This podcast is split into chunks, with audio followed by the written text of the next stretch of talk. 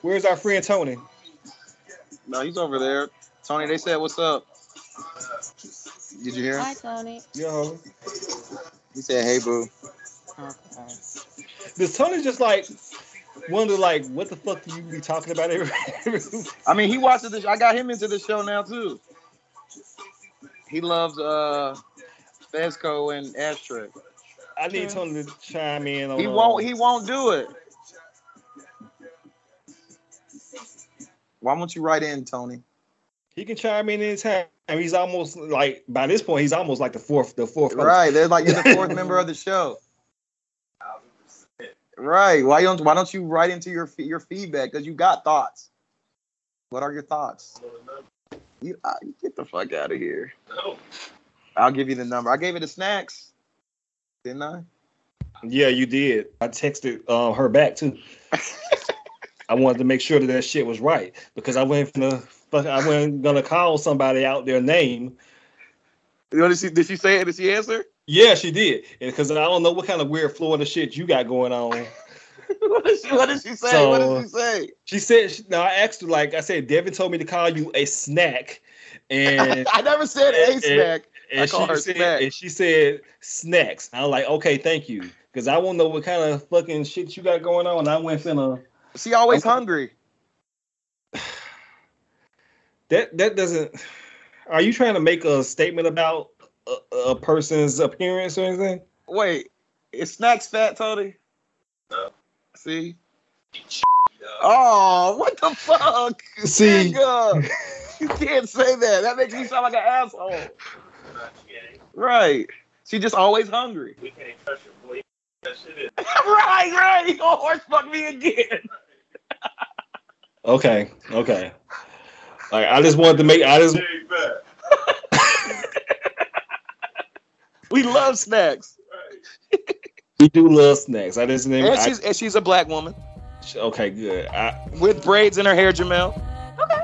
Mhm, Fantastic. mhm. I just didn't cast aspersions on somebody because you know I'm already toxic. Tell you what I did last night. Came home, say around a quarter to three. Still so high, hypnotized in a trance from this body. So buttery brown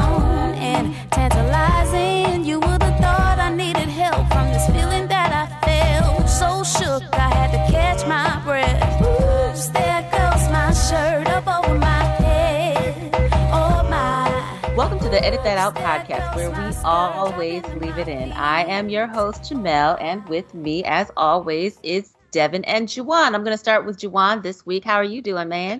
I am all right in yourself, ma'am. I'm doing quite well. Doing quite well. How about yourself, Devin?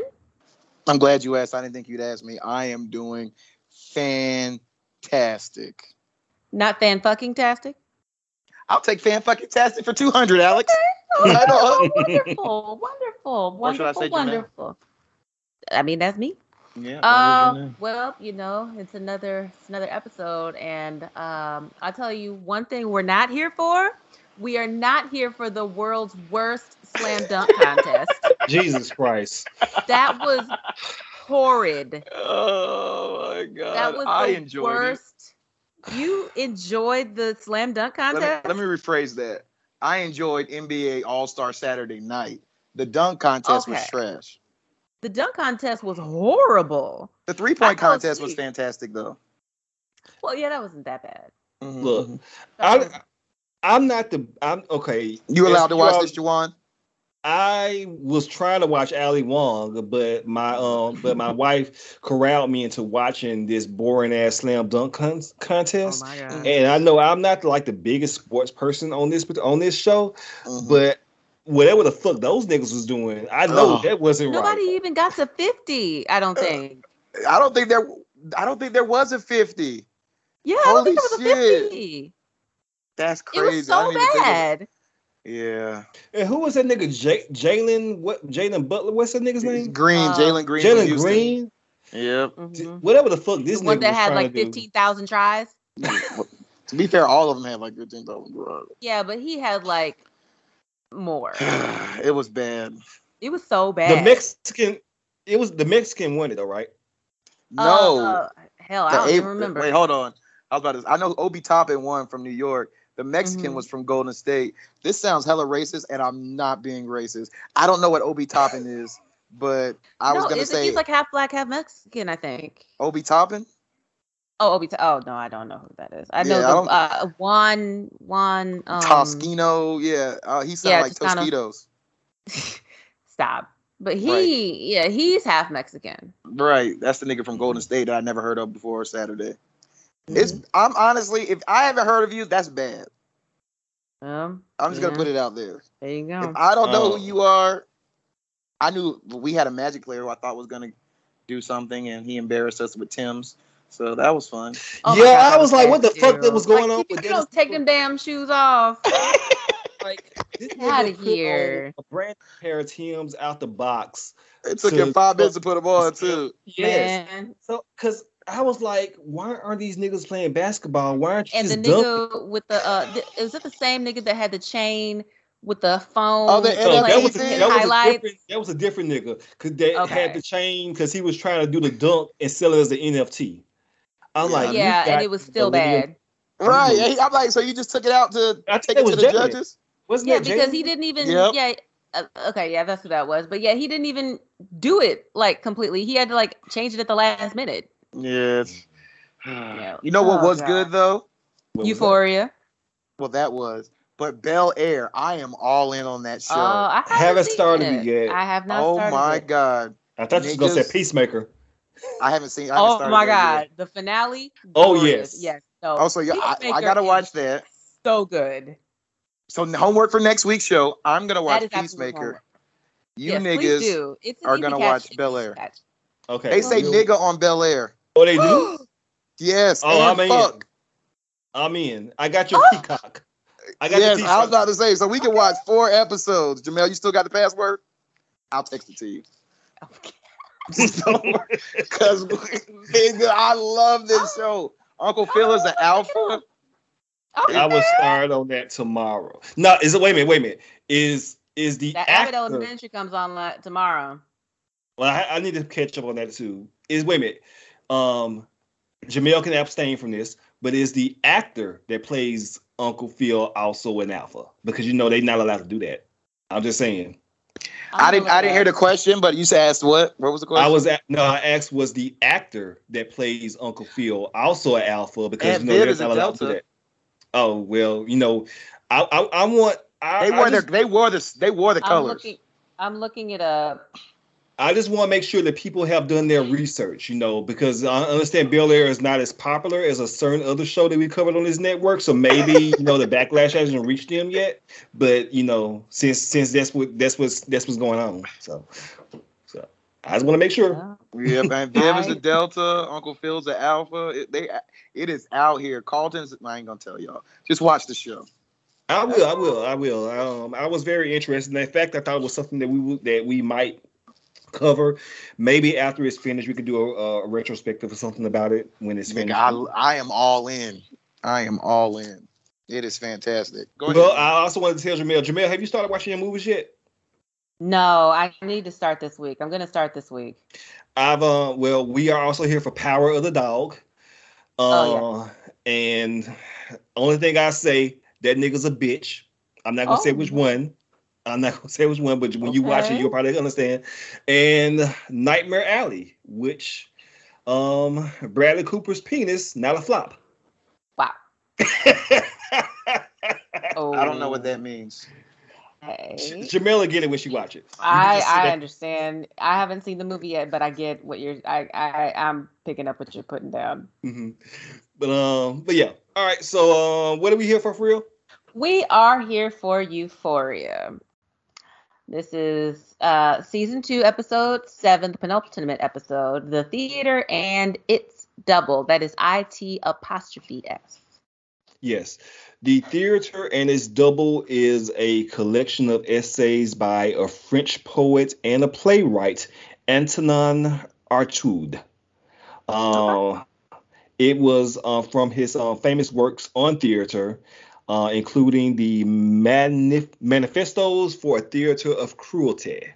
So um, there's some Sam Levinson still pulling from popular works of um, of um previous art for his for his um titles, and I think this is Yeah. very very in the way this episode went down, very fitting. Mhm. Yeah, uh, written written and directed by Sam Levinson. I think like all the episodes are just going to be written and directed by him. Um, uh, what did you guys think of this episode? Uh, Devin, I'll start with you. Uh, I love it. I need to see next week's right now, Mm. especially a certain uh Oh. dance number. That's De- uh, Juwan?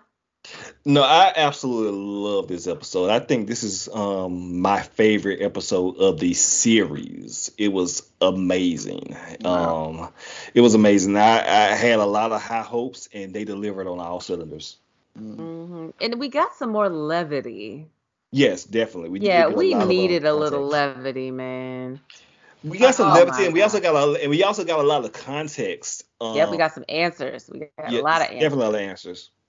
Mhm. Also, I love uh, Rue's mom wiping her hands of certain situations. Oh, we Oh, gonna we'll talk about it. it. We gonna get into Right.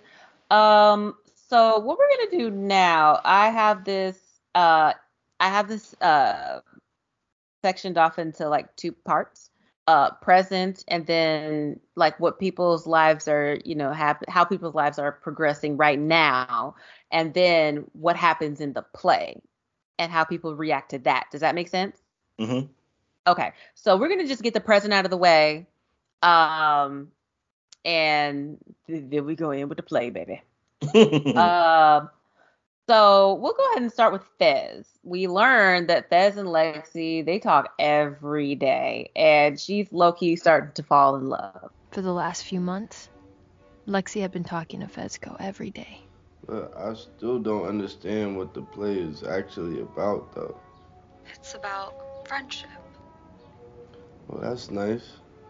Everybody's gonna love that. Yeah, I, I mean, I hope so. I just, I keep second guessing myself and getting anxious, like if people are gonna think that it's good or bad, or if it's gonna upset people or not. But why would anyone be upset by it? Oh, you know, it's it's based on real people. Yeah, you really stroking the bee's nest with that one. Am I? I mean, someone invited me to a play and they didn't even tell me I was a character in it. I definitely have some questions. Like bad questions? Depends on the play. Well, would you be upset by it? Depends on the play. Right. And the intentions of the person who made the play. My intentions are good. Then you ain't got nothing to worry about. But What if they think my intentions aren't good, when in reality they are good? Well, that's what I call a quandary. What's the answer? Uh, wait, what was the question again? Like, what happens if Cassie sees the play and thinks I'm being cruel, even though I'm not? Well, how about you just don't invite her then? No, she gets so mad. Even more mad than if she actually saw the play? I don't know. Um, and she's talking to him. She talks to him um about the play, and she's worried about how Cassie's gonna react, and um, she's just like, but my intentions are good, but I'm nervous about, you know, what uh, if she doesn't think my intentions are good and she takes it to another place, and Fez is just like, well, that is what I like to call a quandary. I love this nigga. and Lexi's just like, so wait, what do you mean? It's like, uh, wait, what? What were we talking about? I am very high right now. right. He's like the Kush is big right now. right. Th- This this kush is hitting. Right. So you know, either way, he, of course he's invited to the play, but he was just like, maybe you should just tell Cassie not to come. And Lexi was just like, I definitely can't do that. She'd be mad as hell. And Fez said a good point. Was like, well, would she be madder at the play or madder that she couldn't come? And that right there is the question. That's the quandary right there. Yep. Right, that is the quandary.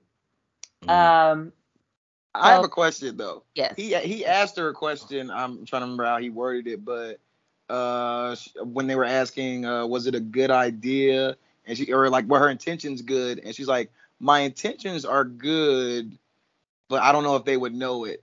And I wanted to ask Mhm. y'all, are her intentions good, or is she just writing what she's seeing? Because I don't think she necessarily has like good intentions. I just think she's observant of what's going on around her.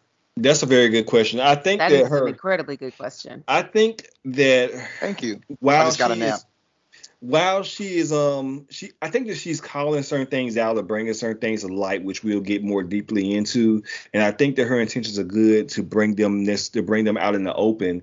And she may be thinking that this is going to um bring certain bring people back together. Uh, however, I do think that um is I think that moreover, as I thought about it going forward, how people were talking online about it, that probably is a little bit of self selfishness in there as well. Mm. That Oh, she that she more so made certain circumstances um, that people were going through about herself, which Mm. is natural that you as a person that you will do that.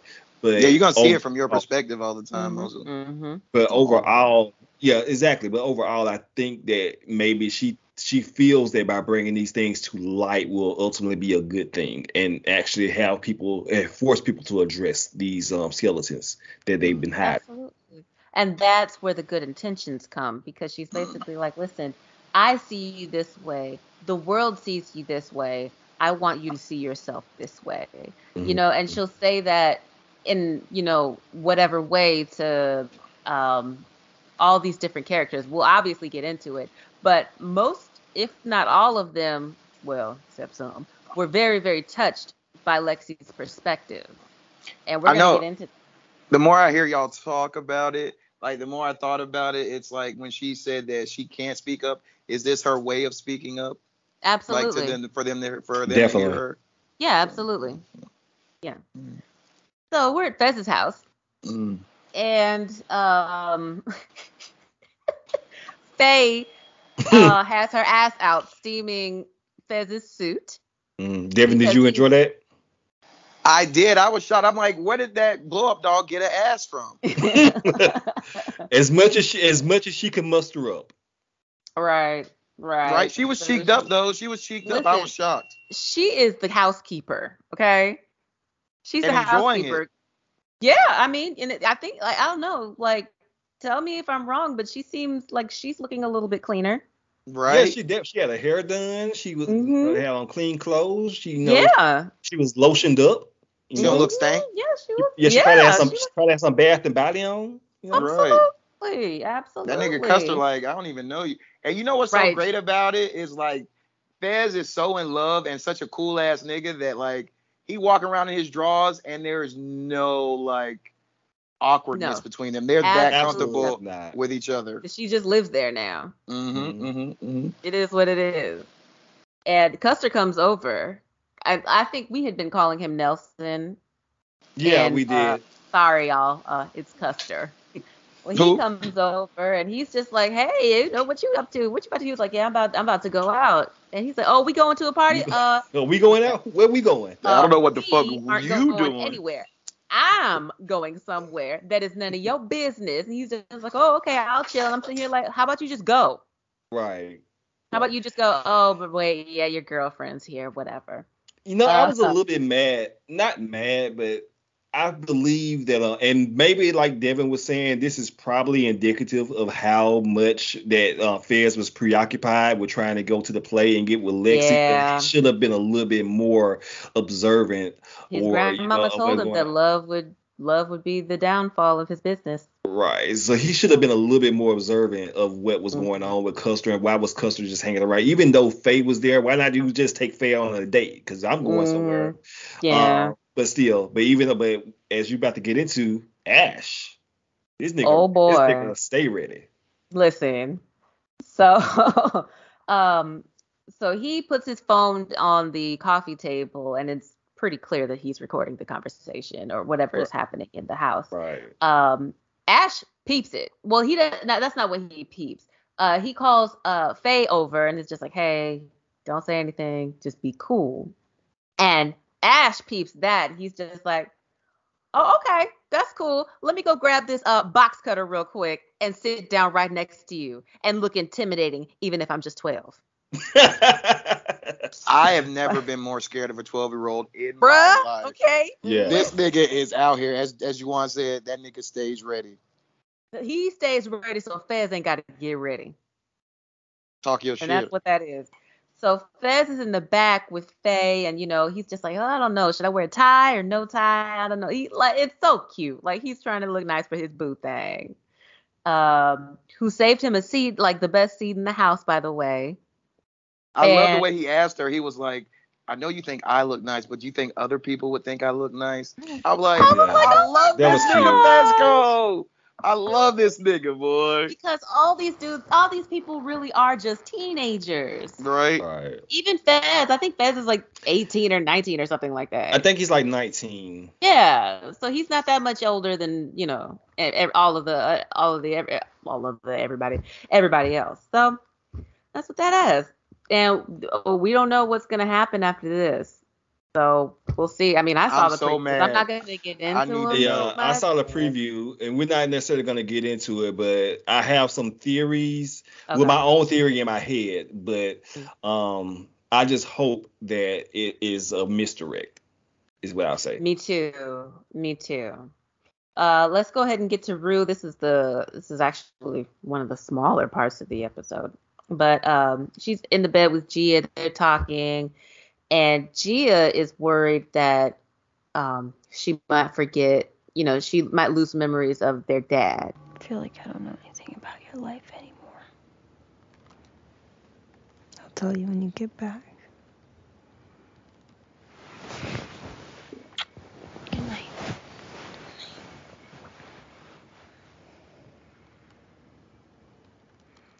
Um, do you ever worry as you get older? You'll have less and less memories of dad. Yeah. How do you stop that from happening?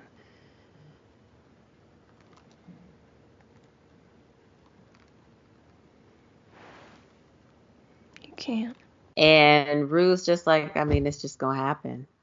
It's just gonna happen, and it's really sad because that that's kind of the perspective that we get from Gia and Lexi. Both of them had, um, you know, tragic circumstances that befell their fathers. One passed, and one got into drugs.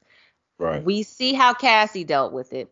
We see how Rue dealt with it, but we never saw how Gia or Lexi dealt with it.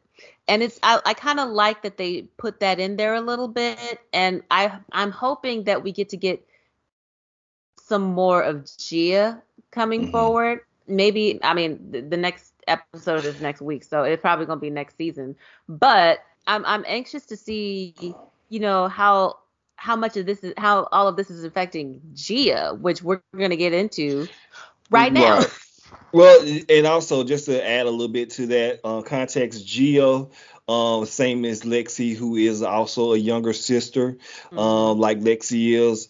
Um, Cassie, who is not a drug addict, but Cassie, who is an addict A of love, love addict. of a love addict, whereas Rue is a drug addict.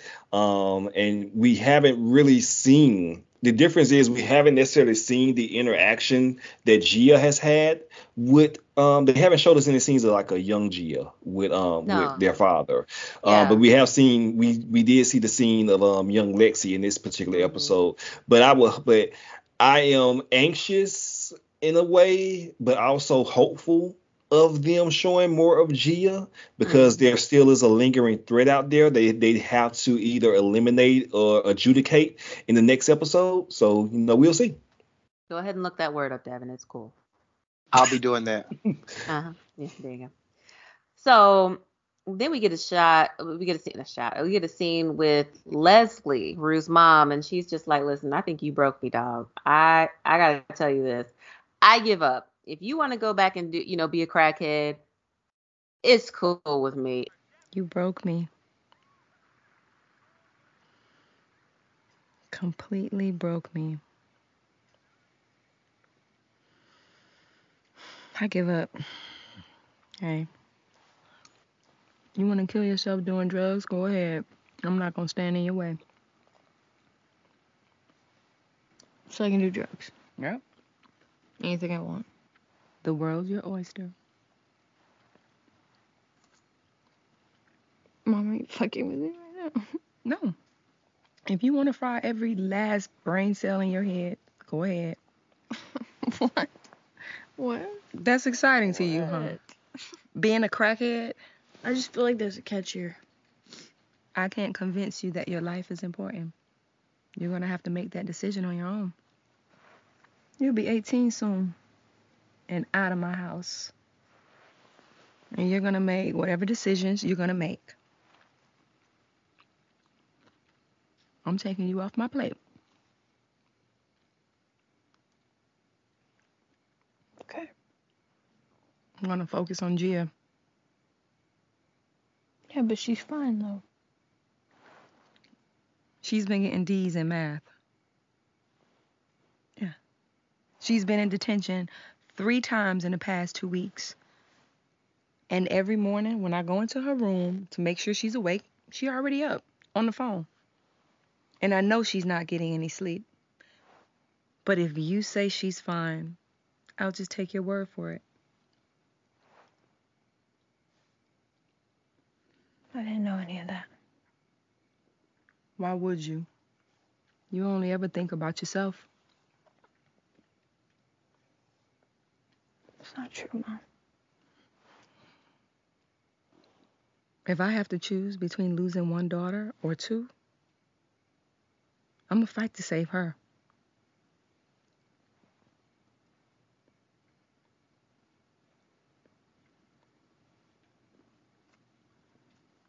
No, that's fair. And Rue was just like, wait, wait, what? I can do drugs again? And Right. she's just like, and, she's, and Leslie's like, yeah, do whatever you want to, dog. Because Kyle's a I- crackhead. right, right, called her a crackhead. It was just like, listen, I, I, I can't do it. I can't do it. I have put all but maybe one percent of my energy into keeping you clean. I can't do that for you. You have to do that for you, and you are almost 18, which means you will be out of my house. So for right now, I'm concentrating on Gia because she is starting to flunk school, and she's not getting enough sleep, and she's starting to act out. And Rue's looking like, oh, oh, wait, wait, nah, nah, that's not true. That's not true. And Liz is like, oh, okay, well, if you say it's not true, okay. Mm. Okay. And she's just like, listen, if I have to choose between losing two daughters or losing one, I'm fighting for Gia because she still has a chance. And Rue's just like, I mean, yeah, you're right. So honestly, like, I'm gonna ask you guys this: What did you think of her tactic? This was the tough love tactic. What did you think of it, uh, Devin? I'm gonna start with you. I loved it because she's like, nigga, is this a test? And he's just like, because I will fail. You know I'm a crackhead. I love crack. And I was like, yes, mom, give it to her. I'm all in for the, the tough love because Rue has it, what they say, 5% chance of succeeding. She's not going to do it unless she makes up her mind. So Yeah, I like it. Mom like Leslie gotta worry about can't do it for Le- Leslie can't like do it for her. She has to do it all by herself. Like she has to I- have, want to be clean. And I, it made, what made me think about it, I made, or it made me think about what Ali got through to both Gia and the mom last Mhm, week. I was like, mhm. Strand is out here. Yep, shower that little girl with love. Mm-hmm, mm-hmm. Right. And uh yeah, and like you said, like you were um just saying, David, that was the uh, conclusion of what Ali had there told him just to focus on um to focus on um Gia. And while it is difficult, I feel because I think I think a lot of people that I saw the, the consensus of they were mad at Leslie for giving for giving Rue tough love, but obviously, but this, this is something that had to be done in order for to to give um Rue that wake up call. Because as we saw in the previous scene is that Rue um tells Gia I don't know anything about your life and Gia tells her I will tell you when they come back and they replayed that scene this week and we find out like you said that Gia is um is failing school or failing math rather um is getting into trouble at school in detention uh, wise so this is affecting so this drug use is affecting Gia and uh it's and it's difficult that Rue doesn't know these things because she is, like Leslie saying, so self-absorbed that she doesn't see or that she needs to see how these things are affecting not only Leslie but Gia, and it's up to Rue to make the decision to want to stay clean. And like we said last week, we hope that this is going to be the catalyst for her to be on the, the road to recovery or active recovery. Um, and I t- I'm next sorry, go week, ahead. next And I tell you what, she looked great throughout this entire episode. Right. yes, Did she did she say you're did she tell her she was selfish or did she Did she say you're selfish right? Did she say? Self-absorbed. I- self-absorbed or something Okay. along those lines. Yeah. Yeah. I, I can't even lie. I was not mad at Leslie. Like, yeah, No. it was harsh. It was harsh, but Mm-hmm. it needed to be said. And um, one one just small little point. I think that last season when Rue, when Rue got clean, it was more so, or also for um the sake of the relationship with Jules. Now that that has fizzled out, and she is getting more involved in her family, hopefully the she can do it for her family and not do it for this totally surface level relationship that she was trying to pursue last year. Last year, mm-hmm. and, it, and not and even year. just her family, more so for her. Like Yeah. she has to want it, and that's what Leslie was saying. It Was like, listen, I want you to be clean, but it's not enough for just me to want you to be clean. You gotta want it too. And Right. and, and yeah, she threw in the shit about the family because obviously, like, Rue definitely has a soft spot for her sister. She really does, as most big sisters do. So, you know, maybe, th- like you said, like family might push her to this because, yeah, I, here's hoping, okay? Mhm. Here's hoping. Uh, so, oh, we're gonna go on to Maddie real fast. This is just with Maddie and um Samantha. Uh, they're watching, I think, like Little League or something like that. What's Yeah. the little boy's name? Noah. Theo. Theo, damn. Okay. Well, Theo.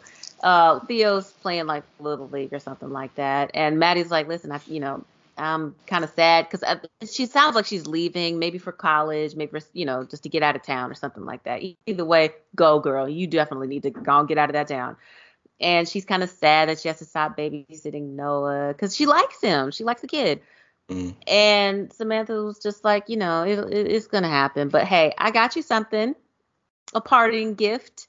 Mhm. And we find out that Maddie now has the purple dress that she she would try on all the time in her Right. closet. Because just like, yeah, I have a feeling you're gonna like it. Yes, a callback to that um camera, that um nanny cam, Yeah. that because Matt that was the one dress or that um Maddie had gravitated towards. So you know, it wasn't Yeah. gonna be a, that camera wasn't that much of a big deal. It was just more so just there, just just to observe. You know, hmm I love feel, her by the way, Which one? Samantha. She was Yeah. she was like uh when she was uh telling him to leave or when she got to leave or like uh did she think about staying for whatever the little boy's name is? Theo. Uh Theo. Uh Huxtable? Ha. Right. anyway, uh, she was like, uh, enough to stay. She was like, hell no. He's like, it, it'll break his heart. She's like, well, he needs it broke anyway. He'll give it practice. I was like, that's some real shit. Mm. yeah. Yeah. Because the, these women will break your heart. Ain't that These right, men Juwan? will too. Oh, More on yes. that later. You're like me, and I, I find I find it hard to believe if your heart's ever really been broken. Oh, it has. Mm. Yes, it has. But uh, so yeah, and honestly, like I really feel like Samantha just sees a lot of herself in Maddie, and like I said, like everybody tries on. Like, well, no, I'm not gonna say that, but you know, she has a big ass closet, and I'm just glad she wasn't tripping. So she was probably just like replaying the I'm about to say, were you like, about to tell on yourself, Jamel, that you be like No, in people's closets? I'm not gonna tell on myself, absolutely not. But I will say that I used to babysit. Anyway, uh, we. I, I'm not saying a word though, but I Right, did right on. babysit. Mhm. Uh, lovely kids. I'm picking up what you're putting down. I'm not putting down nothing. Uh, you right. I didn't see anything. But yeah, I, I just can kind of envision her watching like the camera footage, like, oh, she really likes that dress, huh? Well, all right, girl, we rich. You can have another one. You can have, have this one. I can Thank buy God this nanny one. cams are a new thing because I remember that I was dating a young young lady that used to nanny, and I did some unspeakable things while that child was watching Star Wars. Let's just say that edit that out. I got my dick sucked from the back Oh While that my kid god. was watching Star go- Wars, oh, qu- quoting okay. Baby Yoda. Or Well, Yoda. that, I was I am like, not- oh my god. that was. She said a I'm good not gonna tell my story. We're not mm. saying we're we're moving on. I I love that little girl. We used to go watch her do karate and everything. Please don't call her little girl. She was a little he girl. was talking to the child. Oh, you talking oh no, not my girl. Like the girl that she was Oh. babysitting. I love the little girl Oh. that she was baby.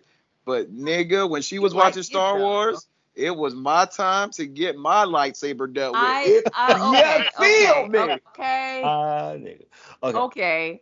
Right. Anyway, My bad. we're uh I Kat's was back showing feet on OnlyFans. Mm. Right. That's that on that. And I I I want I want to say I want to fuck the dog shit out of Kat. Yeah, I ain't gonna hold y'all. I do. I mean, listen, the girl looks good. Right. Okay?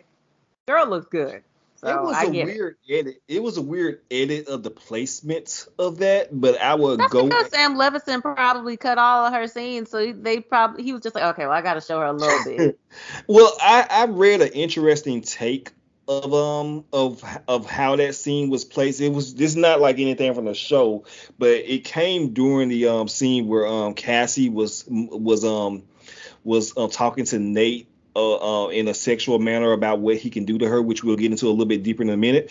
But I believe that it was someone said that they felt that placing Kat Kat's um, gyration in that scene on OnlyFans showing feet was more so like how Kat talks to her clients. But, ah, but it was using Cassie's voice, but it was using Kat's imagery. huh? I gotta I gotta go back and look at that. Yeah, I gotta look at that too. Right. I'm I'm watching it with no volume right now, so I have. no See, idea. listeners, you be getting some. That's what we're here for. some- yeah, we got some hot takes, man. Mhm. Uh, another part about Jules, she destroys the disc, burns it, and you know, rip. Was and- that overkill? Like nigga, you could have just snapped it. No, Yeah. you can't. No, actually, no, you can't. You she What? bur- she burned the, she burned the, the disc first because it destroys the data, and then she snapped, and then she um. I um, feel like you can stop it just burning it though. I mean, you can always put it back together and recover it and re- and recover it. You know, That's so she true. Who so is doing that for Jules sex tape? Like that is a lot of work for something that is mediocre at best. yeah, but um, mad at you saying I just found it. I just found it interesting. She didn't really. She didn't have any lines this this episode. Good. So anyway, uh, let's move on to Nate and Cassie. She had not uh, ruined the bathroom. and then started to. This hoe cries so much. I'm sorry. Anyway, Oh, so we get what happened to the the aftermath after Rue left uh the Howard house. Uh, you know, Cassie ran upstairs and t- locked herself in the bathroom, and Maddie was just like, "Open the damn door," and she just breaks down. Open the fucking door, Cassie. Open the door and tell me it was worth it. You owe me that. Open the fucking door, Cassie. What kind of fucking friends are you? What the fuck? This isn't about Nate. This is about you and me and our friendship. And if you want to throw it away, then fine. Because I don't want to be fucking friends with you.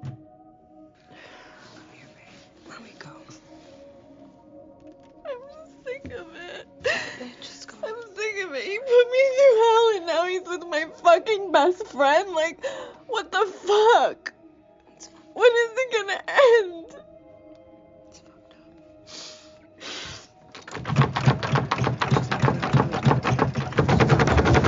Open the fucking door, Cassie. Open the fucking door.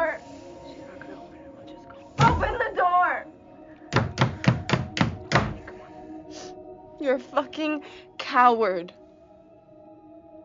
You're a fucking coward, and I would have never done this to you. I would have never done this to you. and she's just like, listen, Nate put me through hell and then fucked my best friend. When is it gonna end? And Kat's just like, girl, I know, I know she's trash and everything's trash. Let's just go, cause you know. And it's so sad because she calls her a coward, and you see Cassie on the other side of the door. She's crying a little bit, but she's trying to steel herself. Mhm. She's trying to steel herself because I mean it's all out in the open now. So she's just like, fuck it, I'm gonna get my man because he Mhm. loves me. And it, this is and like you said, Jamila, this is like really, really sad because this is furthering, and I don't, and I'm not, I don't know if it was an intentional thing on Nate's part to do this, but this is furthering the abuse of Maddie. Because, like Maddie said, like he put me through hell, and he's with my best friend, which is really shitty for, which further proves how shitty Cassie is for getting involved with uh with Nathan and latching on so hard for him. Because it, it's ultimately her it's, it's furthering the abuse that he's put that he's put her through and and and Cassie is also now complicit in this having known and being fully aware of said abuse um that he's done and she is basically in on this you know Absolutely. And I'm It I, I am yeah. the first person to be super shallow. I can't even defend her no more. She is she is on trash to me I'm on glad with you- Nate. Mhm. I can't I'm even glad I'm like that you on the train Cassie, I Welcome to the can't do it. Them titties are phenomenal. But you are trash. like her mom said but welcome to the Mhm. party Devin. Right. Mhm.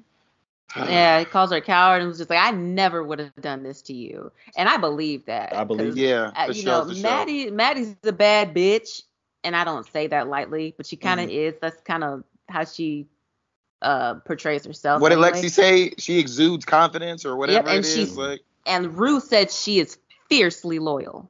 Mm, Mhm. So this this is the ultimate betrayal. And yo, every that- time I, she comes on screen, I think about what Juwan like she said she was like 30 last week or week before last. she's last. 31. So 31 That shit blows my mind. Yeah, that girl ages well. Right? Shout out to uh, Alexa Demie, man, because she looks great. hmm hmm Anyway, we get a shot of Cassie and Nate. They're walking down the school hallways, holding hands with uh Cassie ain't got no bra on. Titties were was- tittying. Do I need to give y'all 30 seconds? I'm No, just I'm saying fine. I'm out, Okay. but they were Okay, that's fine. That's fine. Uh, she looks. Uh, she has that necklace on, Mhm. Piece of shit. and she looks just like Maddie or Jules. Uh, I will say a combination of both Mhm. because Nathan Nathaniel has his girl looking like a motherfucking clown. She, Mhm. like almost literally like a motherfucking clown because she Mhm. wasn't she wasn't looking like that last year.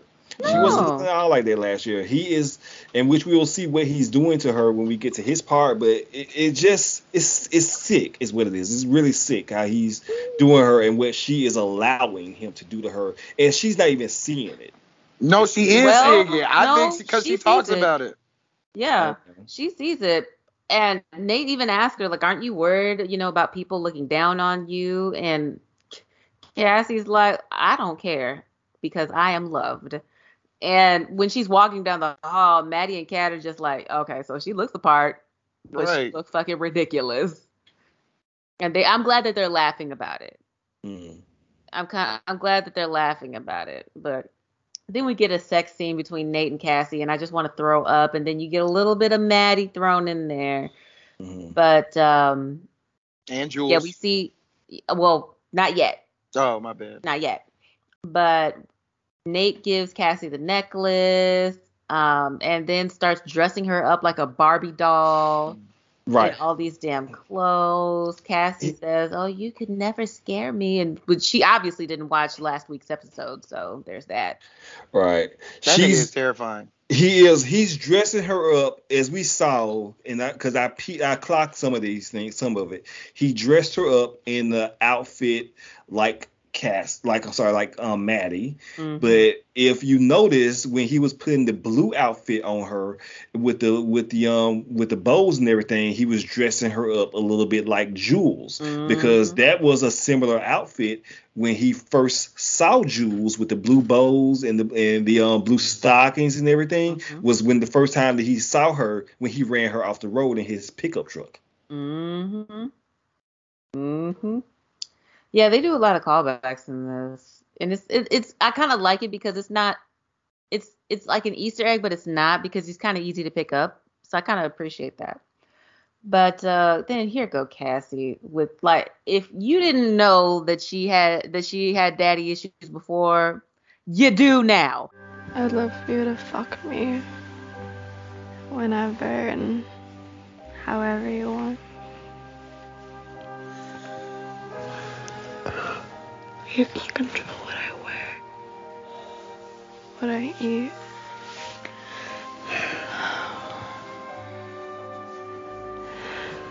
Who I talk to.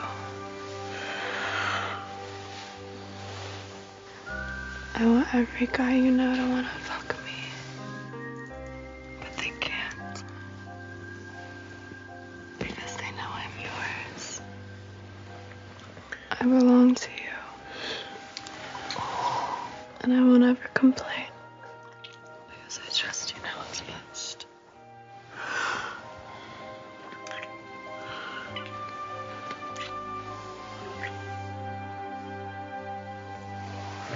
afraid people are gonna look down on you?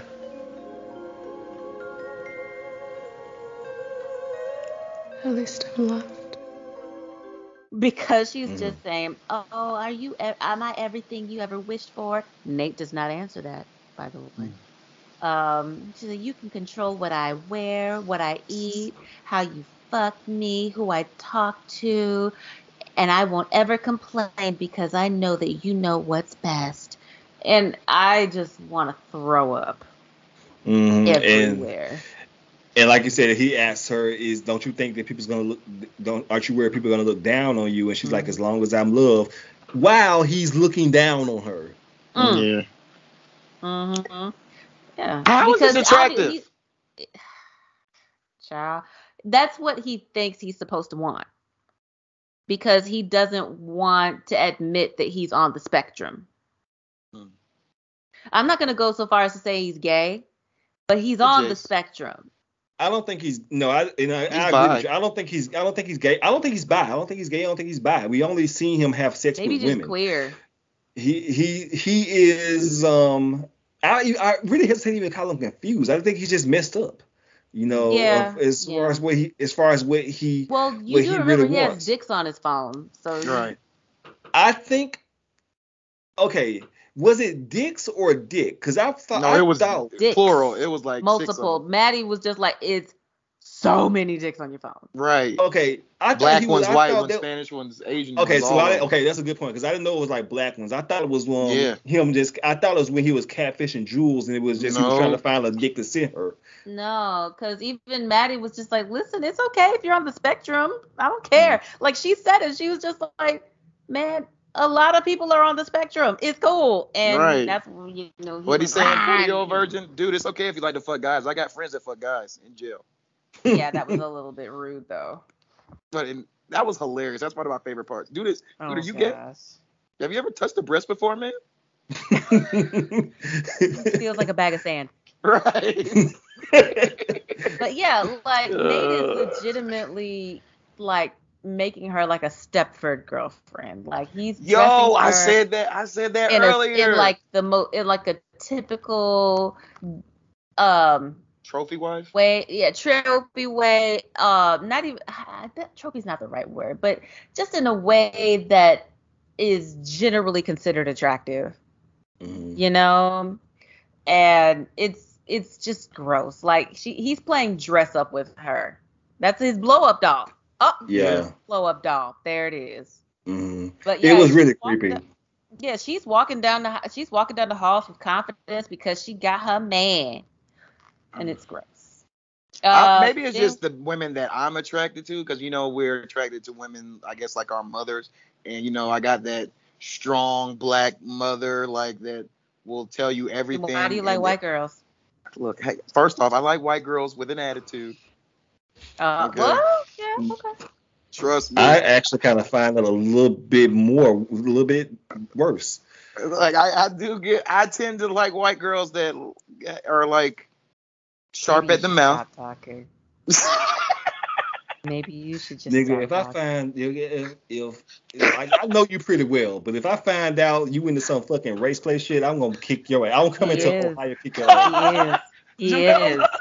He is. I know. He is. He is.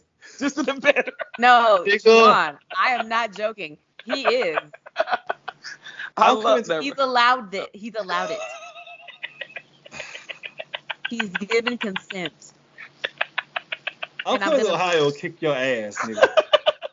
Fuck me yeah, harder, you nigga. might, yeah, you might need to go into therapy for that one, Devin. We all, we, hey, look, we there are no perfect people. We all fall short. I'm gonna move uh, on. I'm not gonna don't be even know if that's gonna this be show. in the podcast or not. I don't even know because I'm mad. I, I got too many. I got Keep too many people listening to be more more authentic than I want to Don't, be right all now. right, leave it in. So So, anyways, on to Nate's dream. yeah, I'm gonna keep talking, so it's impossible for Ed, for Juwan to edit this out. I don't. So I didn't say anything crazy, so you can leave everything Nate's I did. I mean, I could say it. No, no, don't say I I could am just go out and say disgusted. it. But I think the listeners are picking up what I'm what you putting put down. down. And speaking of, Jules is looking at Rue crazy in the bathroom, guys. Right? No, she's Yeah, just looking because it's we it's gonna awkward. We gonna get Uh. I'm just trying Fuck to change that the hoe. Anyways, Right? Hold on. Nigga, Dream. fuck you. Nigga, fuck, nigga, fuck you. Because you're on some motherfucking bullshit right now. nigga. Uh, okay. Ooh, you made you want mad. Listeners, Stop this might be the last cut one. off. So, So uh, get me fucking off sport- sidetrack. What the that fucking bullshit? Sports guys. It's the reckoning. I The still, I still, suck. I still love you, nigga. But fuck, but nigga. Oh my god. Did I just pull a rue? You Like, hey. Devin, Hey, you- hey, look Did over you there, and tell then ran out. did you tell you Juwan that you? Mm, Okay, all right. Anyway, God damn, Jamel. how long you been letting? Mm.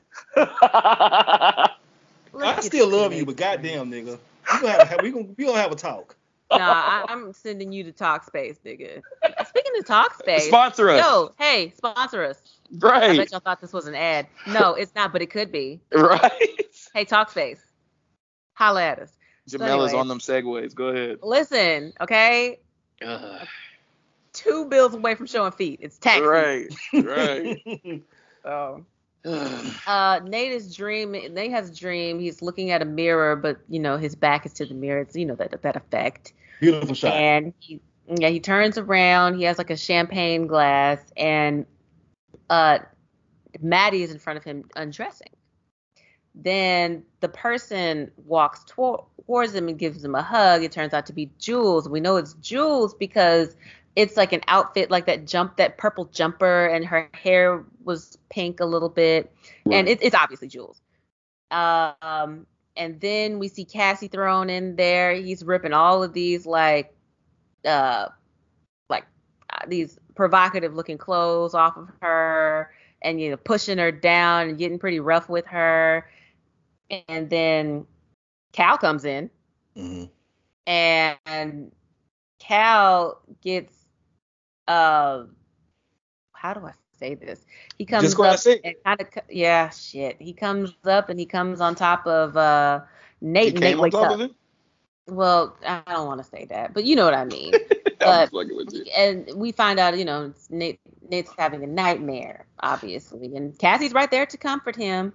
Right. So I'm gonna ask, do you do you think do you think um that that nightmare as far as the Cal portion of that nightmare and I think only half that part was a nightmare. I think the other part was real. But do you think I was that, about to ask that. but do you think that particular portion as far as like Cal coming in and um getting on top of Nate was just a a, a nightmare or do you think that that was indicative of anything that may have happened to Nathan Nathaniel? I don't think he was molested. Okay, good. I don't. I think he was kind of almost dreaming about the sex tape with Jules. Okay. Because that's probably what he saw his dad do to Jules. And, so that's probably exactly that's my point. Um or people I should say.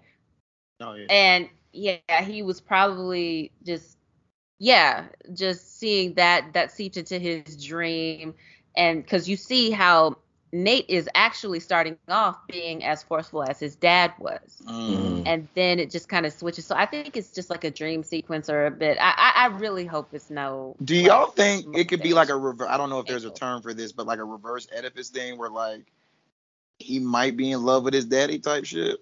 Uh, Huh. I can see a little bit. Of that. I can see a little bit of that. So, um, uh, Devin, you agree with um what Jamil said that you think was just more, it was just a nightmare and not actually. I but- thought the Jules part was real because I was like, Jules, you ain't shit. But I don't know. I mean, you can't put it past her. Right. No, you cannot. even when you noticed, like last week when he was just like everything, I you know, I real. said to you was true. She was just like, oh my god, me too. Like, girl, Right. Rue just called your ass out. Well, I I got um just to address like something that's been going on online because I think a lot of the theory theories was that Cal may have um touched or molested Nathan in a way, and and and then a lot of people felt a little bit vindicated in believing that because of what the, because what Sam Levinson chose to show and put in this this nightmare in. But I don't think I personally do not think the nightmare um, that Nate had was based in any kind of reality, and I because I, agree with you, Jamel. I think I don't think the Cal ever touched him in any kind of way. It's because they've already established that Cal is either gay or he's either or he's just on the queer spectrum. A few episodes a few episodes previously, so to do that and then basically in this particular in this episode say that he's a molester of some type would feed into a dangerous ste- um, dangerous stereotypical notion that bigots have by saying that queer that people that are in the LGBTQIA uh, spectrum Letter people. they right that they are um, child predators because they're queer. And I mm-hmm. think that Sam Levinson, Zendaya, everyone is involved in this show have more sense than to kind of to feed into that into that bigoted stereotype. So I think it was just a nightmare. Also, mm-hmm. like with Cal, like he's actively throughout the show questioned if he totally fucked up Nate, and if he had molested him, I don't think that would be a question. I think he would know that he fucked him up. Because Right. he seems pretty self-aware of what he did to his son. Yeah. Exactly. And what I meant by I only thought that that particular portion of that was a was a dream is because as you as you said, Jamel, that um when we see um him dressing up Cassie and it's Cassie is that's being held down and ripping the um the um, pink stockings off of her off of her butt to in order to have sex with her. And she said in the previous scene in the previous section of that you can fuck me however you want. So I and think she that he looked would- a little nervous when he laid her down like that, though. When he Right. pushed her down. Exactly. So he was basically reenacting his dad having sex with Jules from that first episode. And we also seen that's exactly how he had sex with Maddie in season Mm. one. So Nate is just fucked up, you know. Yeah, he is. And the thing he did, yeah, he couldn't last with Maddie because Maddie would speak up, hmm and he'd get so frustrated that he would get violent. Mm, So yeah. Anyway, are y'all ready to get into the play? let's go. Let's do it. Let's do it. All right. We started with an overture uh, and a music to a painting of flowers, which turned out to be um, they pan out and it's like flowers for a funeral. And we uh, this is Act One, I guess we'll say. Um, we start off with Ruth's dad's funeral. Everybody's there. Lexi's there. Kat's there. Uh, uh, Cassie's there. Everybody's there. Everybody's there. And um, she, uh, did y'all notice that Leslie was talking about her worries about life insurance hmm and stuff like that? Well, Just- just- I think it was the uh, it was the woman that she was talking to was asking about if they had. yeah, she was being a little nosy, and yeah, Sue's picked up was like, "Oh, is she being nosy?" I'm just like, "Yeah, child, she's asking a whole bunch of questions." So I like that they're friends. Mhm. Well, I mean, yeah, obviously because their kids are friends, so yeah, they would have to have some sort of relationship. Mm. Lexi's looking for Rue, and it's immediate. It's immediate that the cast is different because we have a different Kat, we have a different uh, Maddie, we have a different Cassie. Lexi's is the only person that stays constant because she plays herself in the play. Right. Um, and they're starting to they're just like, oh, I don't know, is she okay? She hasn't come out of her room, and Lexi's is just like, yeah, can y'all stop gossiping right in front of her house? Right. Rude. Did y'all notice that the chick that they had playing Cassie looked older than regular Cassie? Like, I think it might have been that hair, that Oh, curly okay. hair. I'm like- yeah. But I, I fully take your point. right. So uh, Lexi goes into the room and she catches Rue snorting some of her dad's pills. Rue? Hey. Hey.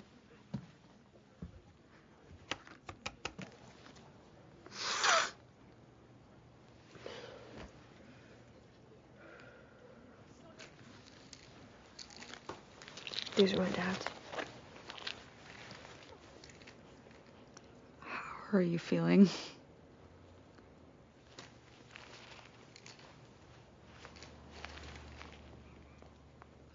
Yeah. I found this poem and I thought of you. C.S. Lewis, I can't. No, it's not, I promise. Every hospice nurse says that grief is a long valley. Yeah, but that's not the full quote. Yeah, well, it's enough for me. Well, the second part's kind of sweet. What is it? Uh, a winding valley where every bend may reveal a new landscape. It's not that bad. Uh, Lexi reads Rue a poem, and Rue is really not trying to hear her. Rue is me because I really don't like poetry either, but she listens anyway. Um, uh, one of the portions of the I'm not going to read the whole thing, but the main part that Lexi was just like, I think you'll like the, the way that it ends. A winding valley where every bend may reveal a new landscape. And Rue was just like, not that bad, not that bad. Yeah, because the funeral see- director had said something, right? Yeah, They had told her Yeah. part of it and not the whole thing or something like that. Mhm. Exactly, exactly.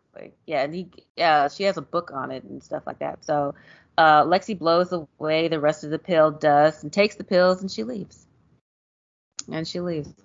And um, my only question, and I'm going to ask this early, how did Lexi get the budget for this damn play? You know what? There's a lot of questions about this play. She took high school play? high school. Where are the teachers? they, And this school has no it? Teacher. They This- have no teacher. The vice, well, you know, the vice principal, the who approved it, the vice principal, who we only saw the back of his head, approved it. La, approved it in um He didn't go to no rehearsals. Right. Like Yeah. for real. Where's We the only- drama teacher? The only saw the vice Lexi? principal. And I Uh, believe, Lexi was- I believe she took the Oklahoma budget because Oklahoma is a very intricate place. So I believe she just took that. Yeah. You read Wow. that? You read that, Juwan? No, I just this is just something I made up in my head. I believe she just took Okay. Oklahoma. Um, they yeah, but the teachers are the te- the administrators are a little bit less involved. But this is just one of those TV things, you know, that Yeah, they put on. TV. It's like it's like um we only see Suze drink and watch television, but she's still but they can pay for the house. Mhm. You know, we don't know what Lex, we don't know what Rue's mom does for a job. Only person that has a job on the show is, is Cal. So it's just one of those things. That's true. Anyway, so obviously we're into the play now. Uh, Rue, uh, her character in the play is named Jade. Lexi is Grace. Cassie is Hallie. Maddie is Marta. Kat is Luna. And did you notice uh, they said they introduced Luna as Marta's best friend? Mm-hmm. It said Cassie's best friend Maddie and Maddie's best friend Luna. I Mm-hmm. see that. Oh, also, uh, Nate is Jake. Yep. So there's that. I'm just putting that in there. I'm gonna refer to these people as the char- as the names that we know them, just so there's no confusion. Because Mhm. all of this stuff happened in real life, and it's also happening in the play. So I'm not really gonna be calling her Marta and Grace and. Yeah, it's stuff. all intertwined. Did you notice that in sometimes in the play they said Lexi Howard? I Look, well, notice. yeah, because it's intertwined with reality. Like when they were doing when they do the spin thing, when they're doing uh when she's walking around in puberty, the Ethan's character says, I wish I would have fucked Lexi Howard in high school. Oh, Oh my that is God, right. you're right. That is Yeah. right. Good catch up, good pickup. I don't know if that was a mistake or if that was intentional. Mm-hmm. been intentional because it's you know well hell that was I really mean, that good. shit's really, really happened. Mhm. It's all based off So true stories. you know we started. It's called Our Life, and Mm. you know uh, they pause for for applause, and we get scattered applause. You know Lexi's mom is full mom mode. she is but, in there. Right, and that's when uh. That's when Maddie's just like, wait, is this fucking play about us? the cat, which is funny. So one of the first, one of the other scenes that we get, we get a pre-puberty Lexi, and she's trying to live out her fantasy of being hot and being wanted by everybody in high school, which is the scene where um, Devin just said, you know, they had like a little aside where Ethan, first of all, Ethan plays like everybody in this play, just so y'all know. But um, he's like, oh man, I wish I would have fucked Lexi Howard, and Mm. you just see like these two like King of the Hill type niggas like Mhm. just talking about Lexi Howard and stuff like that. Is this when she asked uh Cassie about she rather have the body or So yeah, that's what I'm getting to right now because Okay. when she hits puberty, uh Cassie's just like, well, I mean, it's not that big of a deal because not everybody likes big titties. It's cool. And Lexi's just like, well, I mean, they might grow some more. No, no, you done. That's it. you done. You just gonna be a small titty girl forever. Itty bitty titty committee. And you should be proud of that because not everybody likes big, voluptuous, huge, juicy titties like mine. I mean Christ, Cassie. I don't know I don't know anybody that does, but I guess there are people that don't like nice titties. But as I know that's like a thing And it's in not TV. about nice titties. It's about big titties. I mean, I said what I said, Jamel. Okay. But like, I mean, um, as, as like the Prince fan. stereotype of Juwan, I'm gonna let you edit that out. But uh, like that stereotype as like a woman, like growing up, Jamel, you can speak to this because we can't.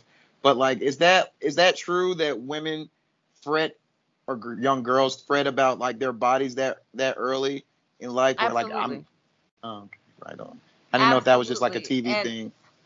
yeah, I, yeah, everybody like, especially when you're around 12 or 13, that's generally when puberty starts. That's when you Mm. So start I'm to gonna ask to. you: Would you rather be Lexi or not as as people, but like I don't know if I should even body? answer this because this is really getting into even if I have big titties or not. I'm not asking. No, no, I'm not asking you. I'm not asking you what you have. I'm saying at that point, would you rather be the body or the mind? That early in puberty, body. Mm, okay. that early in It's none of our business yeah, what you I have. want- yeah. Yes, it is none of your business. But yeah, like edit this out. Anyways, uh, we see uh, we also get a couple of shots of Lexi like looking at the seat that she reserved for Fez too. She's just like, where is he? He about to miss the good part. And um, yeah. Then we also find out that she's in love. She fell in love with Fez. And I think Mhm. he fell in love with her back too because this nigga trying on the whole. He went to this nigga went to Mar- Men's Wearhouse. Right. Okay, bless his heart.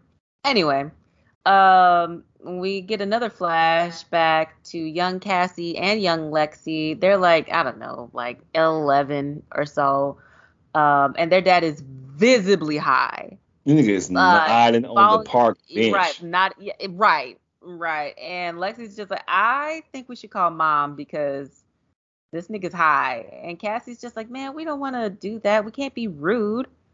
So let's just almost let ourselves get killed. Right. We don't want him to That think we don't he don't trust us. Like, nigga, you shouldn't. Yes, you definitely shouldn't. Your dad has as an addiction, and he's Mm. trying to drive two young girls home. Right. No, he is it's rude not 1.0.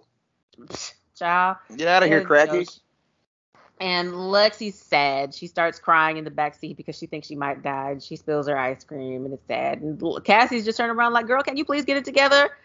Yes, Daddy. We can go. We can go out for burgers later. Like, She Daddy gripped the hell out of that cone. Also, uh, side note, uh, who eats ice cream out of a cone? They are serial killers.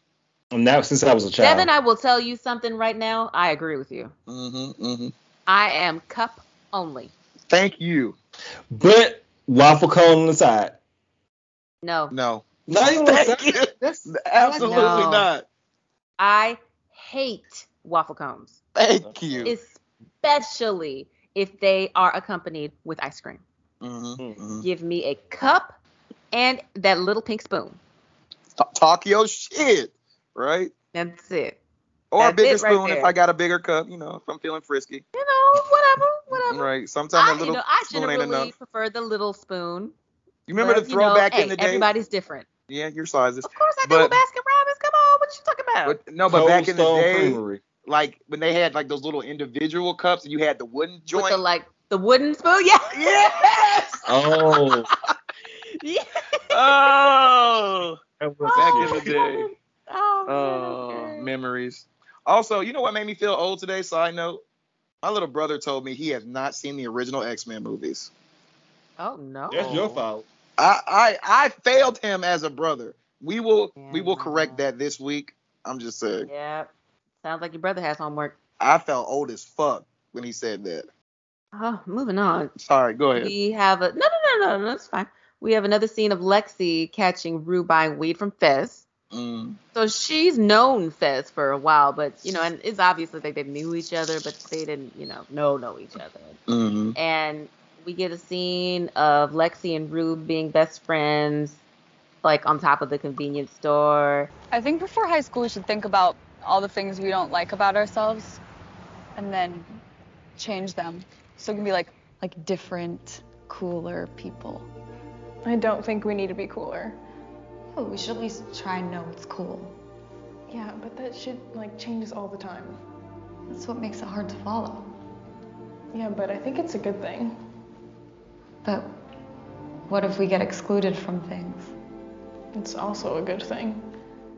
Really? Yeah. My dad says he refuses to be a part of any club that would have him as a member. That's cool. Yeah, don't tell anyone. They'll fucking ruin it.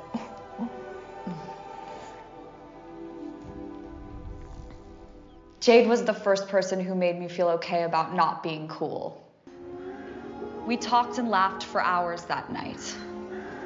I miss those days. It was before my dad left and Jade's dad died. Before Jade got into heavy drugs and before I got inside my head. It was before we grew apart and before I started doubting myself every time someone would ask me if Jade was my best friend.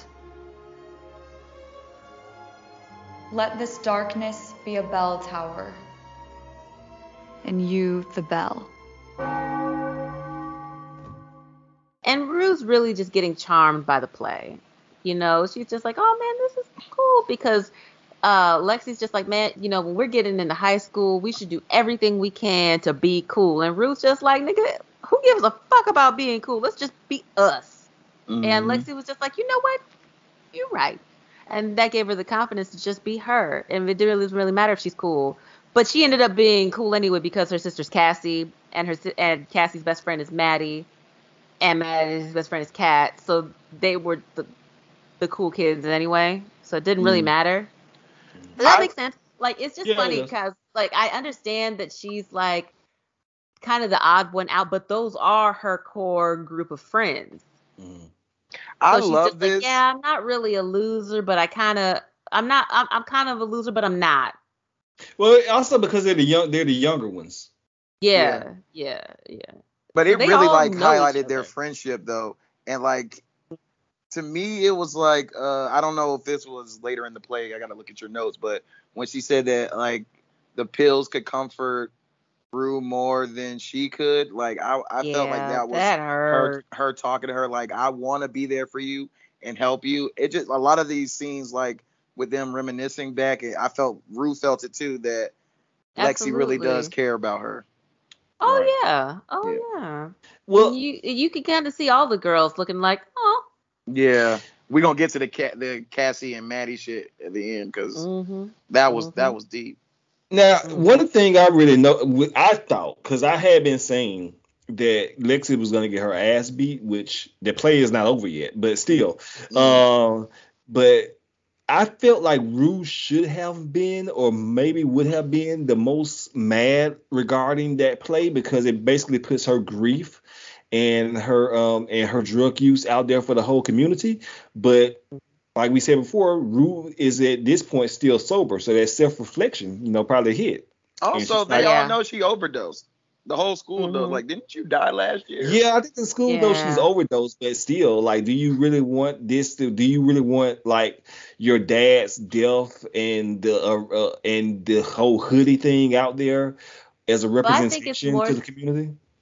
I think it's just, I think it almost humanizes her more. Right. You Yeah, know, that makes sense. That makes sense.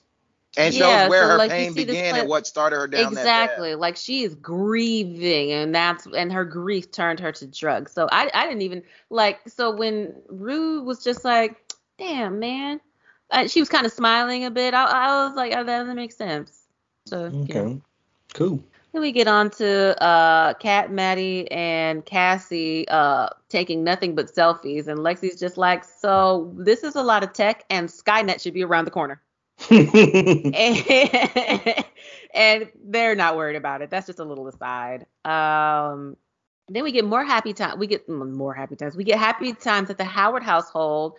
Um, Mr. and Mrs. Howard, they're dancing together. Lexi and Cassie are all dancing with their parents. Then we kind of see that, you know, it's also part, also part of the play. Ethan's playing the dad. Mm. And, you know, Cassie's starting to even get endeared by this because she's just looking like, oh, this was fun. Su- Susie was Oh. emotional. Mm-hmm. Right. Yep. Susie Mhm. was emotional. Yeah. They start both starting to kind of cry. And then Lexi's just like, it's just so interesting how, you know, we grew up in the same household and we became so different. So, Yeah, didn't she say that they- they wanted the same things but f- f- ended up so different? Yeah, they had the Yep. same dreams or They something like that. thing. Mm. Yeah. Yeah. Then uh, we also hear about, you know, Lexi's uh, first interaction with weed. Obviously, it was with Rue. Rue gave her a shotgun. Shotgun, And- shotgun. Yeah. and Lexi just starts coughing because that's the first time she's ever done anything like that. um, Uh, and y'all don't want to tell she on got- yourselves, have y'all ever been shotguns? So then Mm. Fez and Sue messing around a high Lexi because Lexi is a bit, you know, she's just kind of, uh, yeah, she's she's kind of she's having a high nap, and they start Oh, like you know taking a pin, they just draw like a beard on her and stuff like that. They're Mhm. just like, yo, why does she look like Bob Ross? Call back to what we're Small right. All that right, yeah.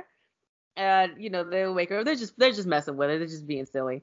Uh, which is also making me think. I don't know. Maybe Fez just smokes too much weed because, like, you know her. Why are you? You know. Well, I think he's always known her, but I don't think I think this was just when they were a little bit younger and just playing around. maybe because they could definitely look younger. And Rue looks like she hasn't hit the pills yet. She's just more on like Lightly. Yeah, Right. she's just she's dipping her toe in. Right. I just want to shout out Zendaya real quick because it's amazing how like they can make Zendaya look like she's fucking 11 years old Right. and then 18 and then like when she does something like Malcolm Marie like that's a grown ass woman you know Exactly. hmm And Lexi just kind of came to the realization that she is a paranoid high person, and Rue is not. She's like, I don't So- like this, and she's like, What I is was like, wrong nah. I like, cause you know, Rue does it to you know keep away the bad thoughts, and I only get bad thoughts, so I'ma just not. I'm I'ma stay away. You got it though. you got it. And just as an aside, Rue and Jules keep looking at each other. Eventually, I'm guessing this is intermission because they go to the bathroom or the restroom, I should say. And they're both washing their hands for like 15 hours. And Jules still looks like she finna cry. And Rue's just like, oh, I am, nope. And all she does when she walks away, sup, and then just walks away. And then Jules look like she finna cry. Mm-hmm. and sidebar they did show Elliot at least like three times right? the Yeah, they did.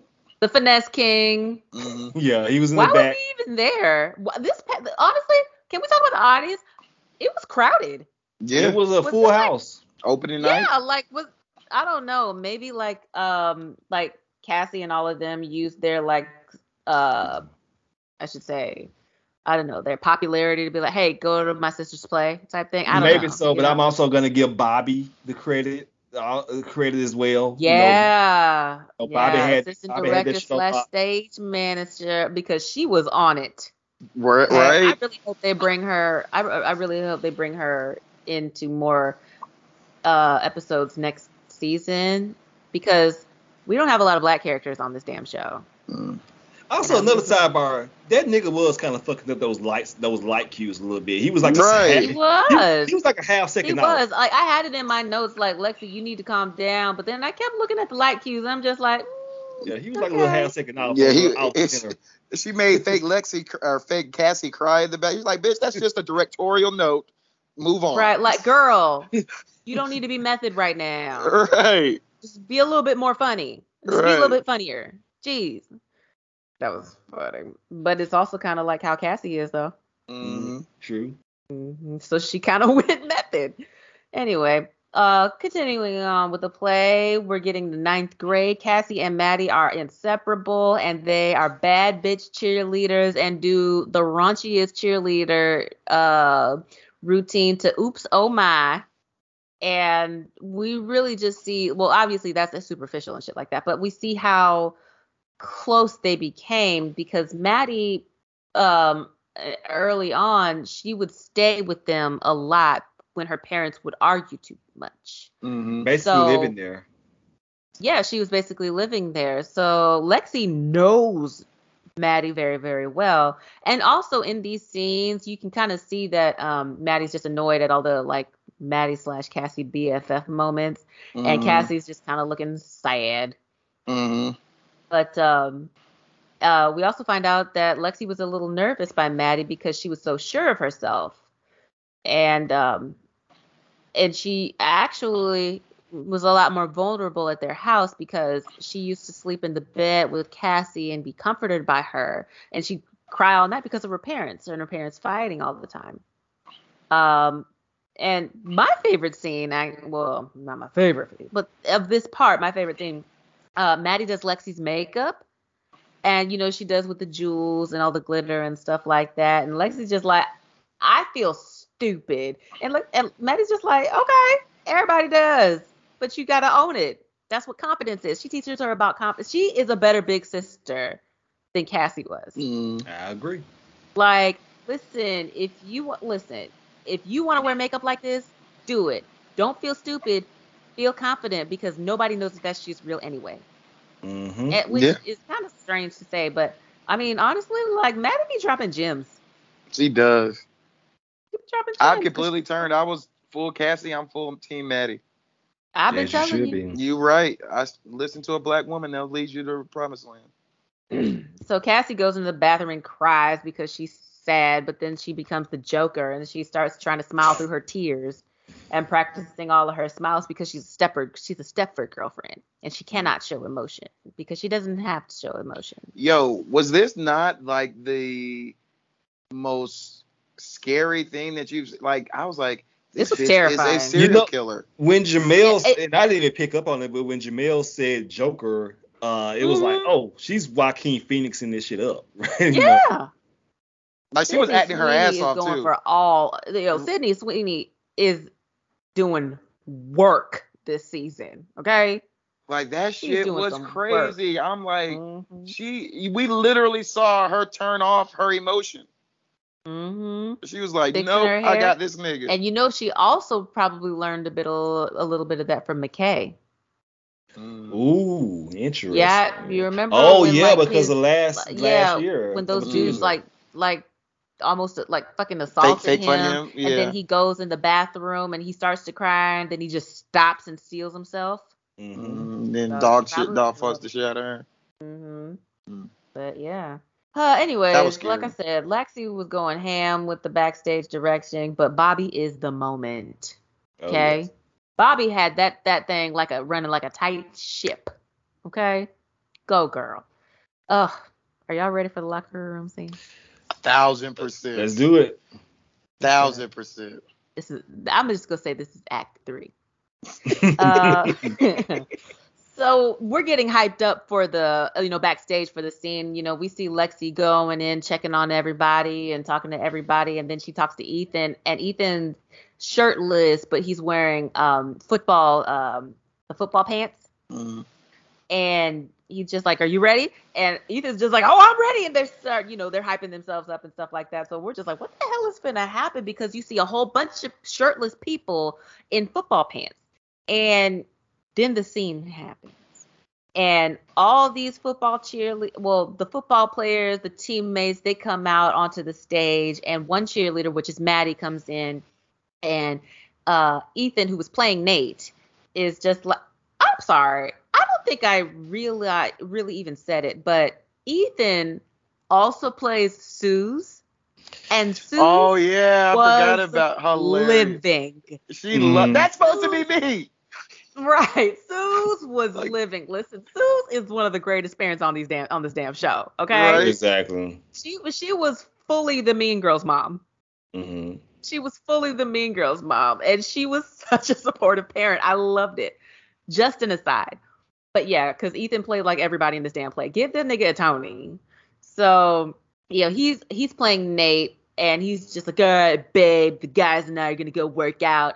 And Maddie's just like, y'all are so gay. All right, babe. Time for me and the boys to work out.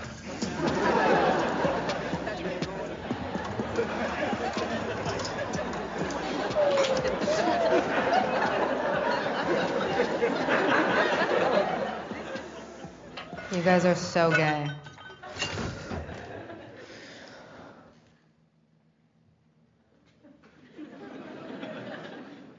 Babe, that's not funny. All right, come on, get out of here. Run along, babe. Man. Woo! All right. Come on, Tiger. Come on, let's pump some iron, boys. Hey, Paulie, could you rub a smidgen of oil on my back? I can't reach. My pecs are getting too freaking big. Anything for you, Jake. Hey, Jake, your body's fantastic. Can I help? Yeah, She just kind of says it like that. That's mm. all she said. She's like, oh, y'all so gay. And Oh, the crowd That's not busted funny. out laughing. That was hilarious. That's not funny. You gotta go. That's not funny, babe. That's not funny. And then you all you you see Nate starting to get affected. And then the locker room scene. and Nate's just like, hey, so uh hey Brad, do you want mind putting some lotion on my back? Because I can't reach my back because my pecs are so big. and it just starts to get gayer and gayer and more homoerotic and more homoerotic. And Nate becomes the Arthur meme with the fist. the actual Nate watching That the play nigga was becomes Arthur shaking, shaking. he was so mad. And then it turns into a whole ass musical. Uh, a whole, uh and it's just basically the caricature of a gay of like a locker room with all the teammates being super super homoerotic and super super gay. To I need a hero, Mm. and Ethan is leading the charge because he is the top dude. And it's just, I mean, they are doing Literally everything. top They're dude. humping right? Talk they are humping shit. each other. They're gyrating on each other. They're squirting lotion all over each other. Oh my They get a god. weight bag with two like cir- cir- circular balls? things. Yeah, looks like a dick with some balls. and meanwhile, okay, Maddie is living. Rue is living. Suze is living. Jules is living, but we don't care about her. Um, the entire audience is in tears, and Lexi is in the back, like, "Oh my god, it's really happening." Bobby is like, "Yo, she brilliant. This is awesome." Even I'm like, "Okay, girl, I have come around on you." Everybody in the audience is like, how is Nate taking this? Everybody. Right, Everybody's looking at this looking ar- nigga. like, Like, nigga, you know that's you, right? That, that's you. That's you. That's you. even Maddie and Kat were just looking back at Like, looking back at him like, I hope nigga you snap hear- yet? I hope- are you watching this, nigga? You watching this? Because you should be. Cassie was like, nigga, don't kill anybody yet. Please. Please don't kill Right. anybody. Oh my god, it was so great. And Nate had that school shooter face. Right. Mm-hmm. And he walks out, and he is so mad. So He is Cassie hype. runs behind him. Cassie runs behind him. Note when Cassie ran out earlier, Nate didn't run behind her. No, he don't love her. Lexi did see it though. She felt bad. hmm So yeah, Nate walks out. Cassie's just like, oh my god, he's just like, that was so homophobic. I'm sitting here like, bitch, what? Oh, what? Why the fuck are they laughing? That shit is so fucking homophobic. Babe, I'm so sorry. I had no idea. Like, She's your fucking sister. you know what? Pack your shit, get the fuck out of my house. I'm fucking done. Not you. Like, nigga, that was pretty accurate. Mhm. As fuck. And Cassie's just like, oh my god, I'm so sorry, I didn't know. And Nate's just like, nigga, that's your sister. Right, You how do you know? How do you not know this shit? Which is interesting because Fez, um, like, cause we learned Yes, it- earlier in like in the episode, like, just, like Lexi didn't tell her shit about the play. Mm-hmm. Didn't tell her shit, which I'm kind of glad she didn't. But that's If she did, would have Cassie have listened to her? No. Absolutely not. Absolutely not. And so Nate's pissed. He's like, you know what? Get your shit out my house. We are done. Right. And then Cassie turns around because you know this is all she ever wanted. Mm. And she lost the only thing she ever wanted.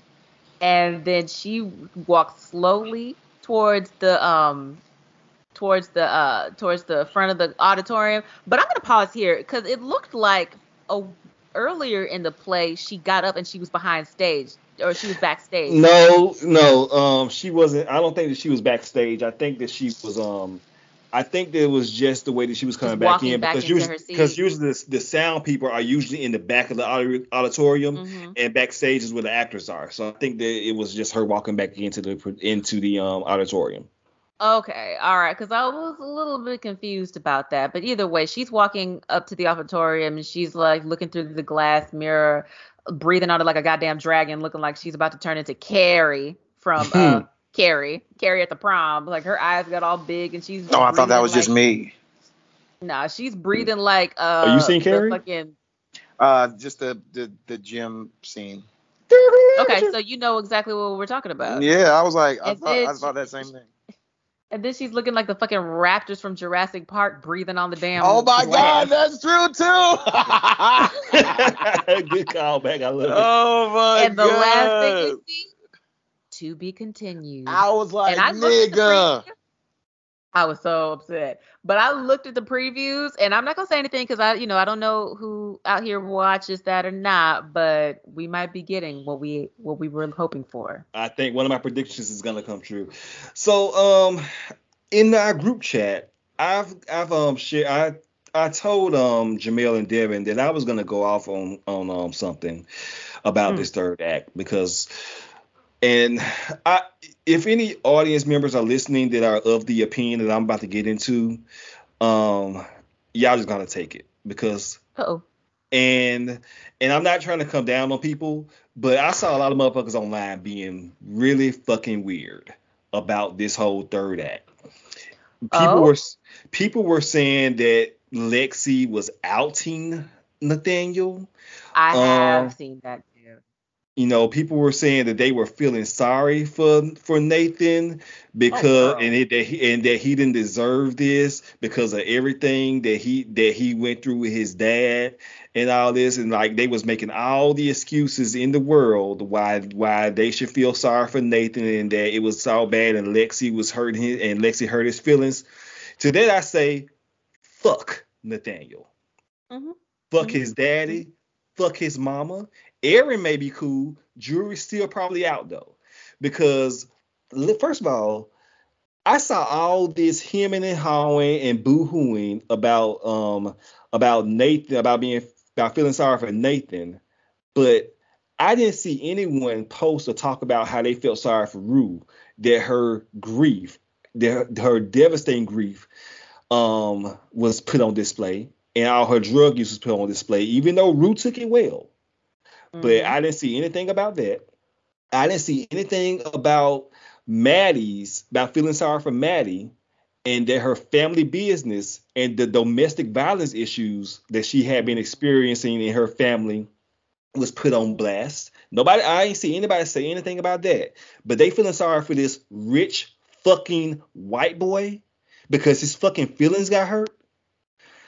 Lexi's play ain't have shit to do with about what Cal did to Nate or what y'all perceived Cal did to Nate. I'm gonna say y'all, even if it, if you don't feel this way, it don't apply to y'all.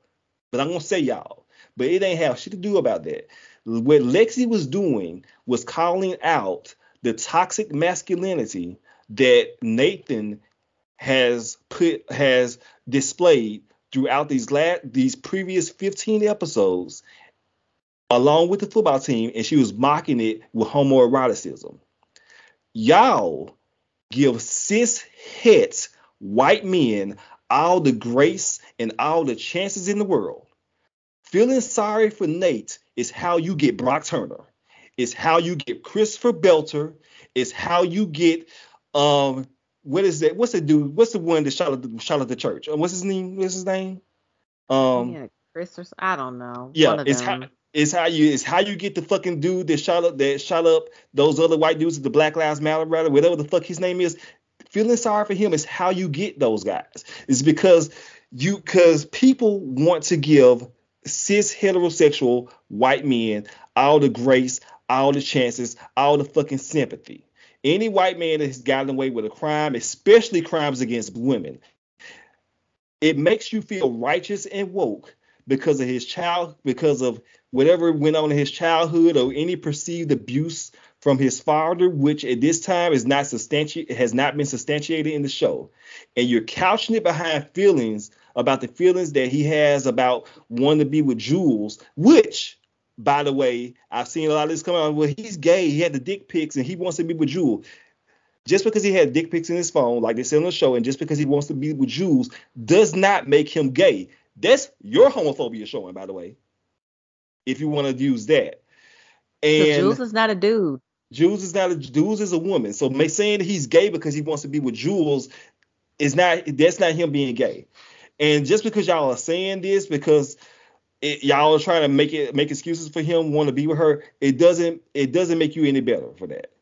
Y'all are feeling sorry. Let's just take a, a trip down memory lane. And I know I have been guilty of this in season one because I said that Nate was a victim, but let's just take a trip down memory lane. Y'all are feeling sorry for a dude who just last week traumatized his ex, who he's previously physically and emotionally abused her. That's And sexually. go- I put sexually on there. I will take that as well, but he's hmm. physically and emotionally abused her in season one. He's put a gun to her head last week. And and last and like I said, that last season with the abuse, This brown girl. this yes, this brown girl.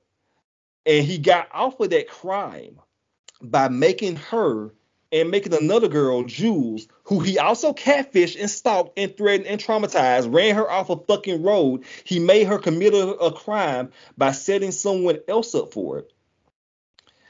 In the very first episode of Euphoria, season one, episode one, Nathaniel was passing around Cassie's sex tapes mm-hmm. with the same football team that Lexi was mocking in his play.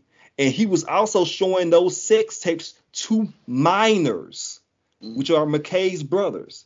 He's consistently said disgusting and rapey statements about Cassie, and now Cassie's with him, and she's already a vic- his victim because he's manipulating her with his toxicity.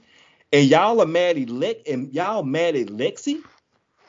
Not to McKay mention, should go off. McKay should go off. Actually, I hope we get a little bitty scene because McKay was actually nice to Cassie. But go ahead. Not to mention, Nathaniel is part of the reason why our fave, Fez, is in the situation he's in because of last season, the raid, which got almost got which almost got Fez and Ash killed by Mouse before Ash killed, had to um, kill Mouse.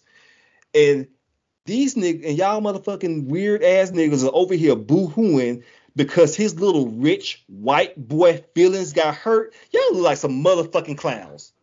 Last week, Fez told people, so said to Lexi that some people need to have their feelings hurt, and we was like, yes, listen to your man. This week, the only person that got his feelings hurt was Nate, and y'all trying to burn Lexi at the motherfucking stake. Y'all weird ass niggas need to quit that shit. You ain't like I don't understand this whole thing about trying to protect Nathaniel's feelings, but y'all need to fucking quit it.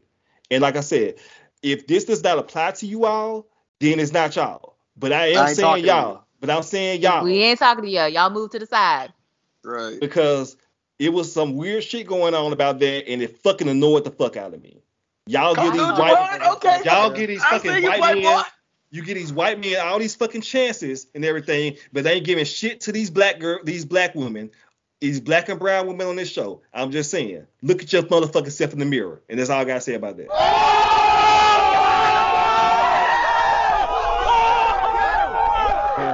Damn, can we put some As my up? grandma would say, put a period there. There you go.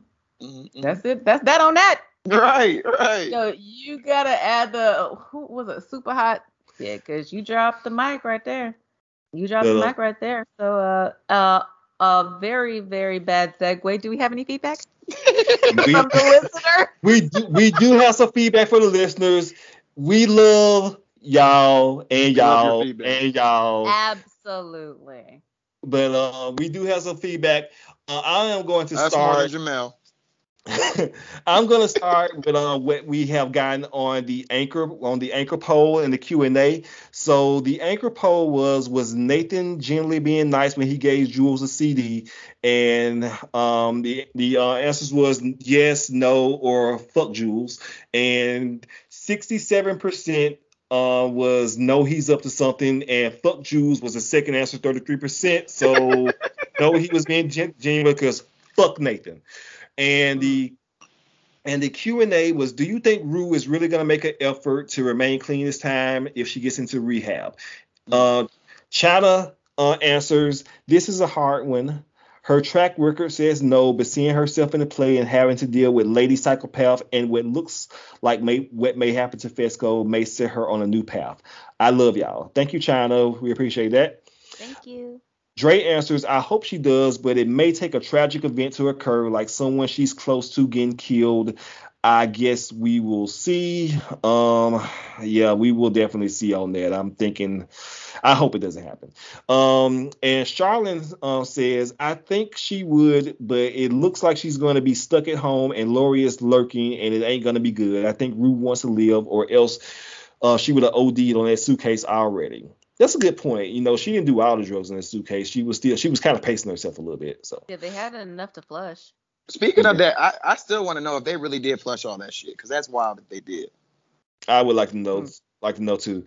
Uh, our next bit of feedback, I'm gonna read. It was a message that someone sent to Devin, who I don't know who's from. Did they send it to me or did they send it to the ship? The one you put in the group chat. Oh, oh, that was Ashley. Okay, Ashley. Our Ashley. Hey Ashley. Ashley C. Okay. Our Ashley. All right. Yes. Okay. Okay, so so uh Ashley, well, I'm kind of offended. Ashley, you could have texted me, but uh anyway. That's my wife. Ashley says, "Hey guys, hey, um, special hey to my girl Jamel by Fave. Lexi did what she needed to do with that play. No notes I needed. I need to give is Tony nominations. Lexi for best actress, director, and writer, and Ethan for playing everyone, especially Suze and Nate. Look at Kat with the egg on her face, calling Ethan boring. Meanwhile, he is a Renaissance man. I am required to stand. Nathan, I mean, sorry, um, not Nathan. What the fuck am I going? Ethan. Uh, Ethan carried that whole production on his back, my nigga. So And that's a good point. Kat out here, Kat out was out here, like saying he wasn't shit, and now look at him living his Mhm. best life. right. Right. Cassie was standing outside that door at the end of the episode, like that Velociraptor was standing outside the kitchen in Jurassic Park. Jamil said What did I say? just fogging the window up. There's no hope for her. She's going to be she's going to be lost. She sounds like she's been listening to too many men on podcasts like the ninjas that want a who want a wife they can control. She's their dream girl. Is giving Princess Pick Me at the land of the Ishas. Um to that I say, um Ashley, how tall are you? You know, are you Are we are you so she can answer? you know, I mean, you want a high value man. I mean, you know, she gonna kick my ass. Anyway, um, they said my girl Maddie, um, they said my girl Maddie showed her soft side this episode. We just got to dive deeper into her emotions. I like how she removed Nate from the equation when she was banging on the bathroom door. She was coming, she was coming there like, yo, we need to talk this out. We're supposed to be best friends. Look me in the eye and tell me what's happened. And Cassie couldn't even give her that it's um also she can she continues to have meaningful moments with members of the cast um members of the cast and that scene with Lexi like I really like I really get Lexi I have her own like I really wish Lexi would have her own Cassie and the way you could tell that Maddie was giving her something she wished for her face lit up Rue was getting her life into her life to that play, and I can get behind that. Also, my girl looks clean, and that made me emotional. Did Leslie reverse psychology works? Last thing I'm concerned about is Fez and Ashtray. Um, yes. So yeah, I, I think it did work. you know, she's clean for now. Hopefully, we'll see her on that path. I hope season three is the path to Rue's recovery. Um, right. And this this is this is should be a crime for them making us wait to see what's going on with Fez and Ashtray. Well, every episode of television is to be continued. But they have another season, so Rue's probably gonna relapse. Uh, I hope not. I, I, I really or hope. maybe she'll find a new. I, I I hope I hope so too, and then it can just be about high school drama. Yeah. But I hope don't know, man. recovery. Um, the next bit of Or feedback. Gia could become a crackhead. Uh, I don't want that. I don't want that. I don't want that. Our Cassie next- can become a crackhead. Mm. Yo, like as Juwan said, I th- I think it's Juwan said it. Like she was looking like a whole fool out here this this week. Yeah, week. she looked like a clown. He had her literally looking like a uh-huh. clown. right. So our next bit of feedback comes in the form of a text message from Snacks. What up, Snacks? What is Snacks' real name? I need to. I'm not calling Snacks? this person Snacks. I'm not doing that. Pedro. Oh, that's no, Pedro. it's No. not Pedro. Yeah.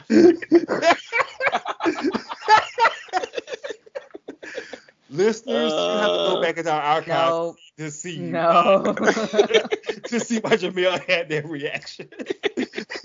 Oh man. But um, Love you, Snacks. Snacks says, Devin is my favorite. Cassie is weird as fuck. Rue is amazing. That was very succinct. Thank you, Snacks, for leaving the, leaving um, me a text message. Mm-hmm.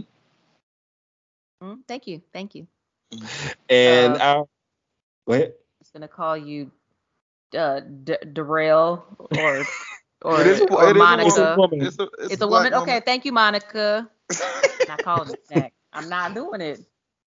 Uh, so our next bit of feedback comes in the form of email, and then we have some some Facebook feedback, and I get and then we out of here. So our next bit of feedback comes in the form of email. Uh, first from Cedric. What up, homie? Hi, Cedric. What up? So Lexi's big budget blockbuster. What up, fam? First off, with a beautifully shot episode, weaving in flashbacks with the current storyline in the play. Where the hell did Lexi get this Marvel-sized budget? Oklahoma. Her? Her mom was getting her life like a black family at graduation. To see that Mm-hmm. Cassie couldn't bring herself to even speak to Maddie while locked in that bathroom, what a coward! I thought Maddie was going to pull the okie dokie like the like Diamond in the Players Club and knock her out when she opened that door. I thought so too. I thought that her head was gonna go in that fucking in that fucking Yo, mirror. she should have called Rue upstairs and be like, "Can you can you bash this door in for me, please?" Rue is Rue is just back. Door. Rue is just back in school like she wasn't robbing and running from the police. She looked good though. That homoerotic football scene really got to Nate, huh? And to think that Kat's antics almost deprived us of Ethan's performance. Finally, Fez. My boy didn't make it to the play. Angus Cloud went radio silent on social media. Can't wait to see how this unfolds unfolds next week. Yeah, that's true too, because Angus Cloud usually live tweets the episodes, but yeah, he was nowhere to be found. So Just like he was. Really? hmm You know, he just Mhm. did it on purpose. I bet he did it on purpose. Probably so. Um, thank you, Cedric, for that. Appreciate it. Next Thank you, feedback. Next feedback comes from um Jachelle. And Hey, boo. Hi. and um so she said I made it this time. She says, First, please forgive me, Juwan, for not sending feedback after all your reminders last week. My job has drained my spirit, and if I had pretty feet, I should look for a career change. Do it, Jamel, do it for me.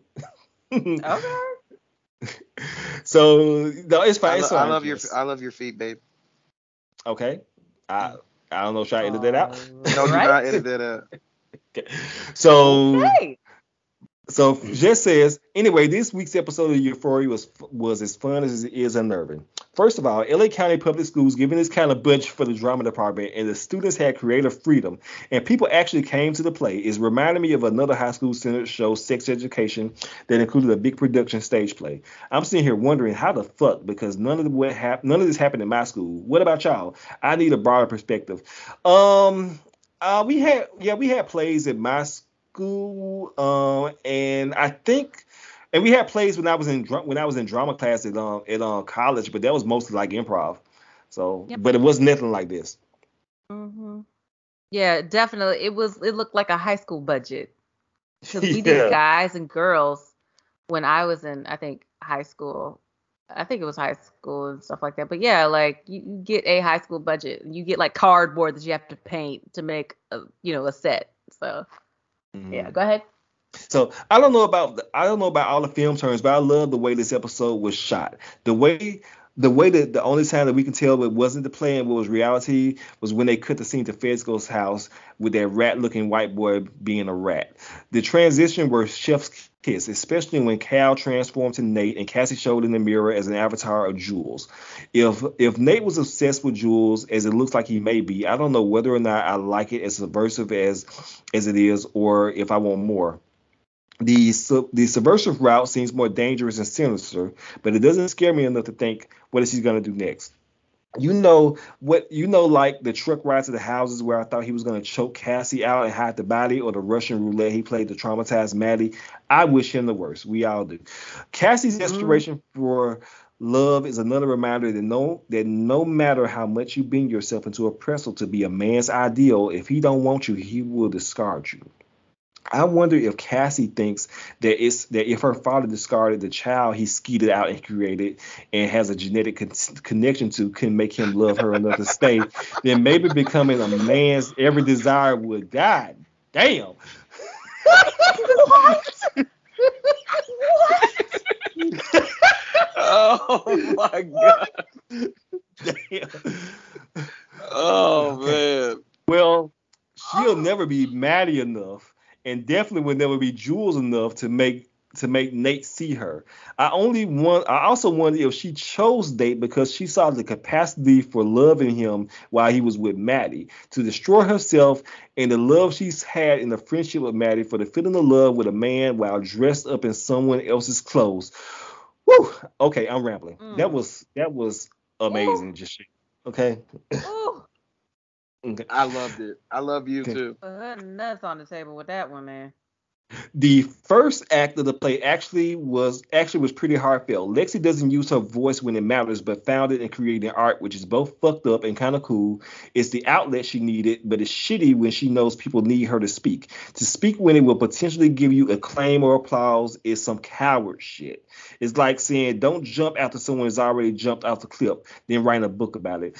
Ugh, uh, I I will allow it because I because that has been a, a, a sentiment that um Jamel has been, it. But I still, but I still stand for um for uh, Queen Lexi Howard of the East Highland. Um, I'm gonna wrap this up by saying bless up for the best witches, best wish, best whites, Fez and Ash. Ash is not white.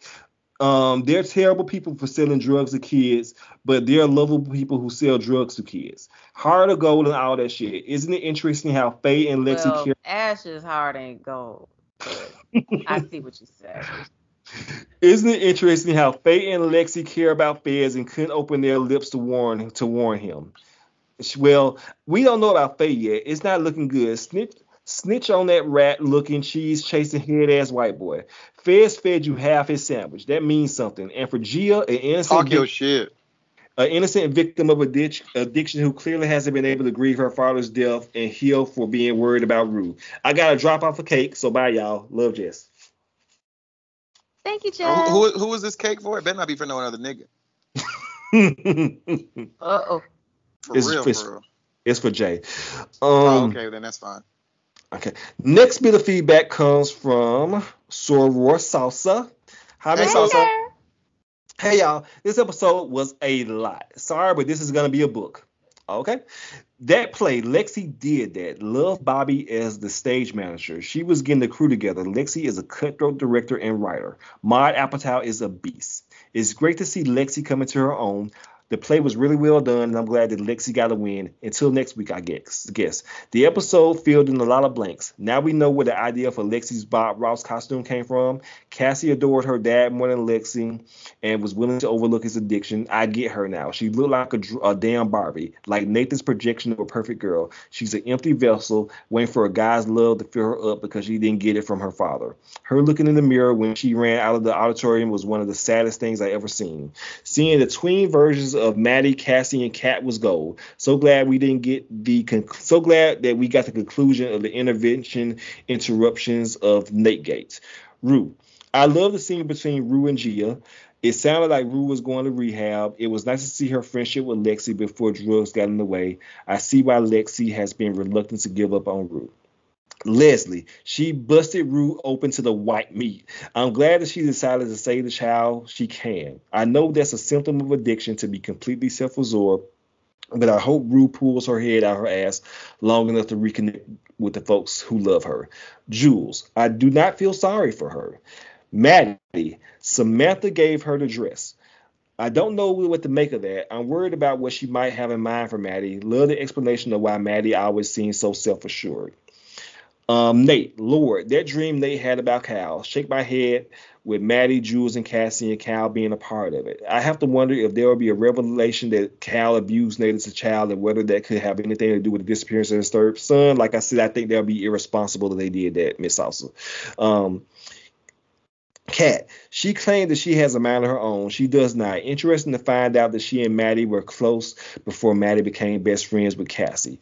I don't know where this Fez Ash Faye Custer scene is going to go. I never seen Ash look so scared before. Those scenes with Faye being the house mom, ironing Fez's clothes, um, and getting him ready gave me hope that she might step up and tell Fez and Ash what's up, but I just don't know. She did look like she was into Fez before Custer showed up. There was some things in this episode that I wasn't sure that I wasn't sure that they were gonna get real, were real or into play. Um, Kat camming that scene where Cassie told Nate she wanted to be um, Nate's Anastasia Steele, etc. Random Mhm. thoughts, random thoughts from the play. Suze was getting her life from the Ethan playing her, from Ethan playing her. Such a proud mom. She must still, she must still be through with Cassie because she didn't react at all to her scenes in the play. I thought Maddie was gonna have an outburst when she realized that play was about the girls, but we saw Cassie's Carrie eyes at the end, like um, like Devin said. Oh, oh, Lexi, I hope you can run fast. How is Lexi not going to be expelled for this? Because they ain't got no teachers. Um, Child. one shot, one shot of Elliot. Fuck him, and why was he there? Three shots actually. Um, once again, Rue's facial expressions for the win. She was she was the only one who wasn't offended, but Lexi was very kind to her. Did Nate Oh, yeah. really? Did Nate really call the play homophobic? Sir, have you met your dad? Cassie Girl. Cassie ruined all her relationships for this guy who dumped her the, the minute things got real. That football scene was not as was not bad as a musical number. I'm glad McKay got spared. Oh yeah, I forgot about him. And then there, Mm. Ethan is Well, Nate. Kat, well, Lexi liked McKay. Remember? Yeah, she did. Yeah, McKay was very was nice to her. Ethan is Nate. Yes, he was the MVP. He was one of the best parts of the play. I'm surprised that Kat seemed so entertained. She should have been reflecting on how many girls would be on Ethan would be on Ethan come Monday. Yo, she really broke up with the, a young Leonardo DiCaprio. She really did. She did. She Should have really been did. living on a yacht. so um love the show. Thank you, Miss Salsa, for that. It wasn't that bad. It wasn't that long. You good. Thank you. I Thank you. let me just check. I check. love the way I love the way she uh said uh I I don't remember forgot how she worded it, but I was like Cassie was like empty and needed to be filled up with Nate. I was like that was beautifully worded. Yes. Okay. Okay. Good. We okay. And last bit of feedback comes from Facebook. For some reason, Wait, there's cannot- no there's not one more. Oh yeah, there is. I'm sorry. I'm sorry. My bad. There is an email from some nigga named Bennett. Wait, hold on, that's my brother. Some nigga named Bennett. I li- and I will say I will say that I do not have to have one less brother. Thank you. I love you. Talk to you tomorrow. So um, Bennett says, "What up? Huge fan of the show. Just want to say I love this episode. The play was fire. Lexi absolutely bodied Nate and Cassie. I can't wait to see how Cassie reacts to the play in the next episode. Nate was getting exposed to Nate was getting exposed in front of everyone. Was my favorite show so far. I also love seeing Rue happy and sober. I'm super mad that Faye didn't say anything to Fez about Custer." Um, being a rat, and I hope Ashtray put her put her on the streets when where she belongs. Last thing, I'm excited to see what Lori is gonna be up to next episode. Can't wait for this week's episode and the pod. All right, thank you, Bennett. Thank you. Love you, bro. Now you are you are in it now. Right. All right, how how old is Bennett? Uh 21. Okay, I was gonna say was he old enough to watch the show? Okay. Right.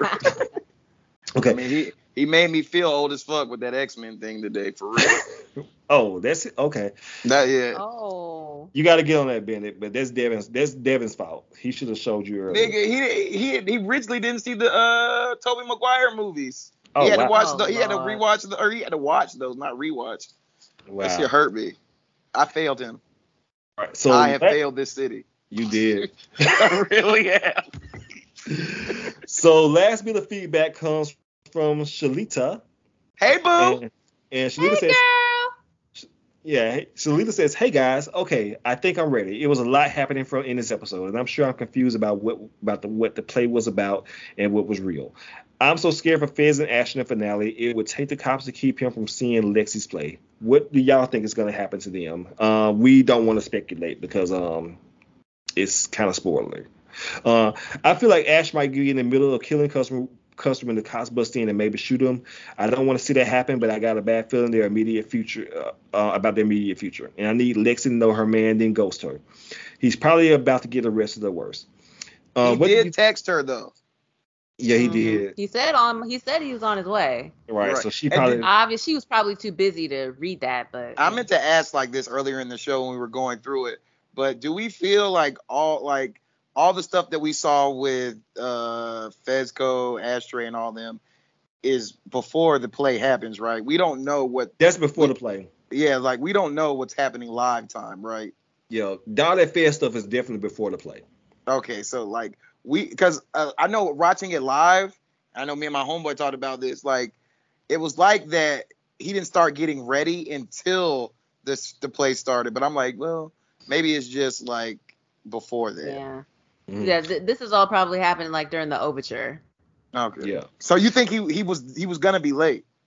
No, I think that he was gonna be on time. I think that it was it was just literally it was like that was before the play started, and they just interspersed it within the episode Okay. as far as like tension for tension. Okay. Um, which by the way, Devin, you bring up a point that uh, there's a piece of music that plays over um, those scenes with Fed where with uh, Fez. It is uh, from a movie. Is the piece of music is a song Tio Plego Amani by Ennio Morricone, who is uh, who's frequently worked with Quentin Tarantino.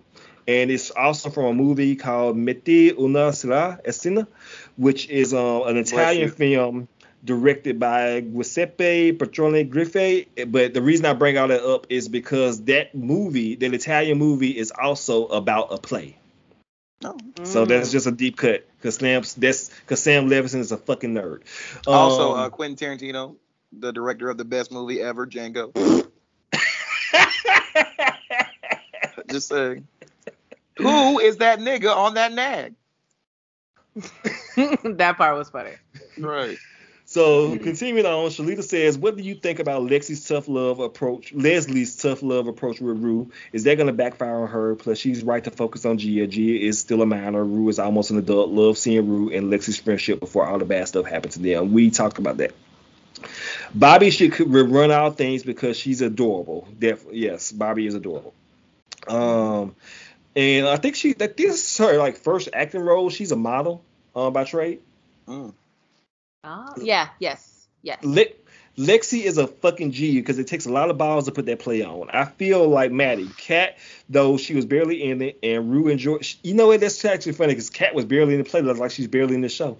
Um, and Rue, and Rue enjoyed it, while the two other psychos in this toxic relationship fli- flipped out. Now I love the play, but did Lexi just out Nate? You we listen to my rant. No, she didn't. I'm not talking to you, Shalita. I love you, Shalita. So uh, Nate is the worst, and fuck that dude, and fuck and fuck that dude. But outing someone without consent is wrong, no matter how much a person is an asshole. So who's gonna die off that finale? I feel like Cassie wants to kill her sister, and Ethan better get his show stealing ass some bodyguards, because I wouldn't be surprised if Nate comes for him. He better not. But still hate that dude. He's a violent psychopath, and I'm legit worried he will hurt someone we actually like. But for but forever and always, fuck Nate. Yes, fuck Nate. You cannot out someone that's not gay, by the way. So that's what I had to say about that. He's not gay. I don't think he's she outed him. I think she was calling out the toxic masculinity and the homoerotic and back with homoeroticism. I'm gonna say That's what I was saying. I disagree with that, but he's a shitty person, so I don't give a fuck. well, I can agree with that, Devin. If, if Right. you know, but uh, I, I don't give a fuck. Right. Fuck Fuck, that nigga. Right. Yeah. Fuck I understand. Fuck him. I understand how people may think that she was out outing him, but fuck him. Okay. Right. Fuck him. So clearly Samantha caught Maddie on the nanny cam, but where is Maddie going? Is she graduating to Skipping Town? Also, I felt bad for her. Cassie absolutely has no self awareness to comprehend how much she hurt Maddie. Um, Suze is everything. She barely get. She's was getting her entire life doing that play. What the fuck was that nightmare with Cal and Nate? Was Nate physically molested? Clearly he was emotionally, but there was some. But was there some actually physical molestation? Again, I think Sorry that about that. yeah, no, because that would be irresponsible to do that.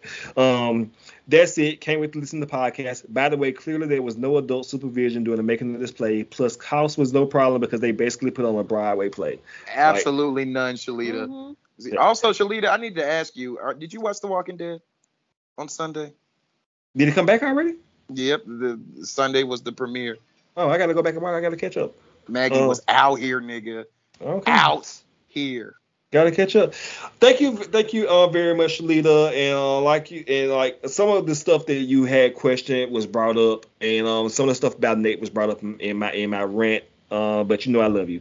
Uh, so thank you, but uh, thank you, and listeners, if you do want to also leave us feedback uh, for next episode, you can do that uh, by sending us an email at etopod at gmail um, dot com. You can also leave us a voicemail or a text, um, like snacks Snacks. Right. at 205-304-1655. You can also look us up on Facebook. Just look up Edit That Out and you will see Edit That Out with Jamel, Devin, and Juwan. And you can Real just follow only, please.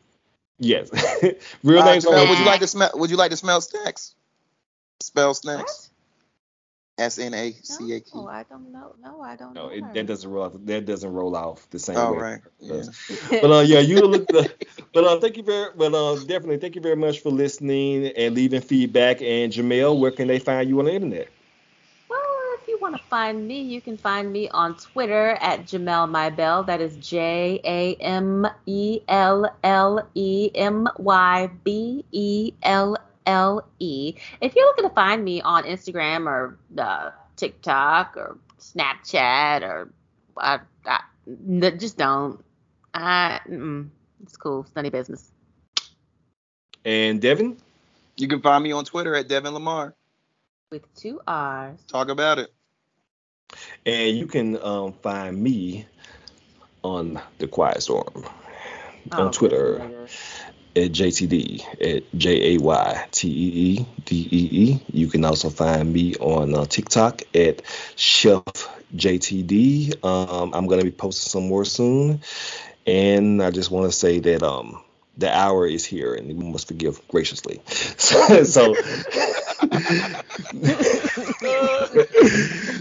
But thank you very much Oh, for listening. God. We appreciate we appreciate you. We'll um, please um, listen to us on the platforms. You can hit up our anchor link and find us on the all, all platforms. Please continue to leave us some five star reviews on um on iTunes and Apple Podcasts and on uh, Spotify as well, um, so that we can be pushed up in the ranks. We got some special things coming up soon. I will go ahead and announce since the full trailer has already been released and the news has been coming out that since Euphor- when Euphoria ends, we are going to be covering season three and season four of uh, Atlanta, which is on FX.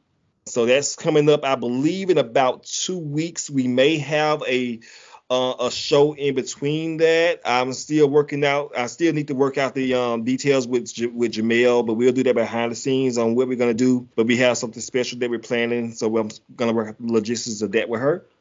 But anyway, once again, thank you very much for listening, and we will holler at y'all next week for the season finale of Euphoria.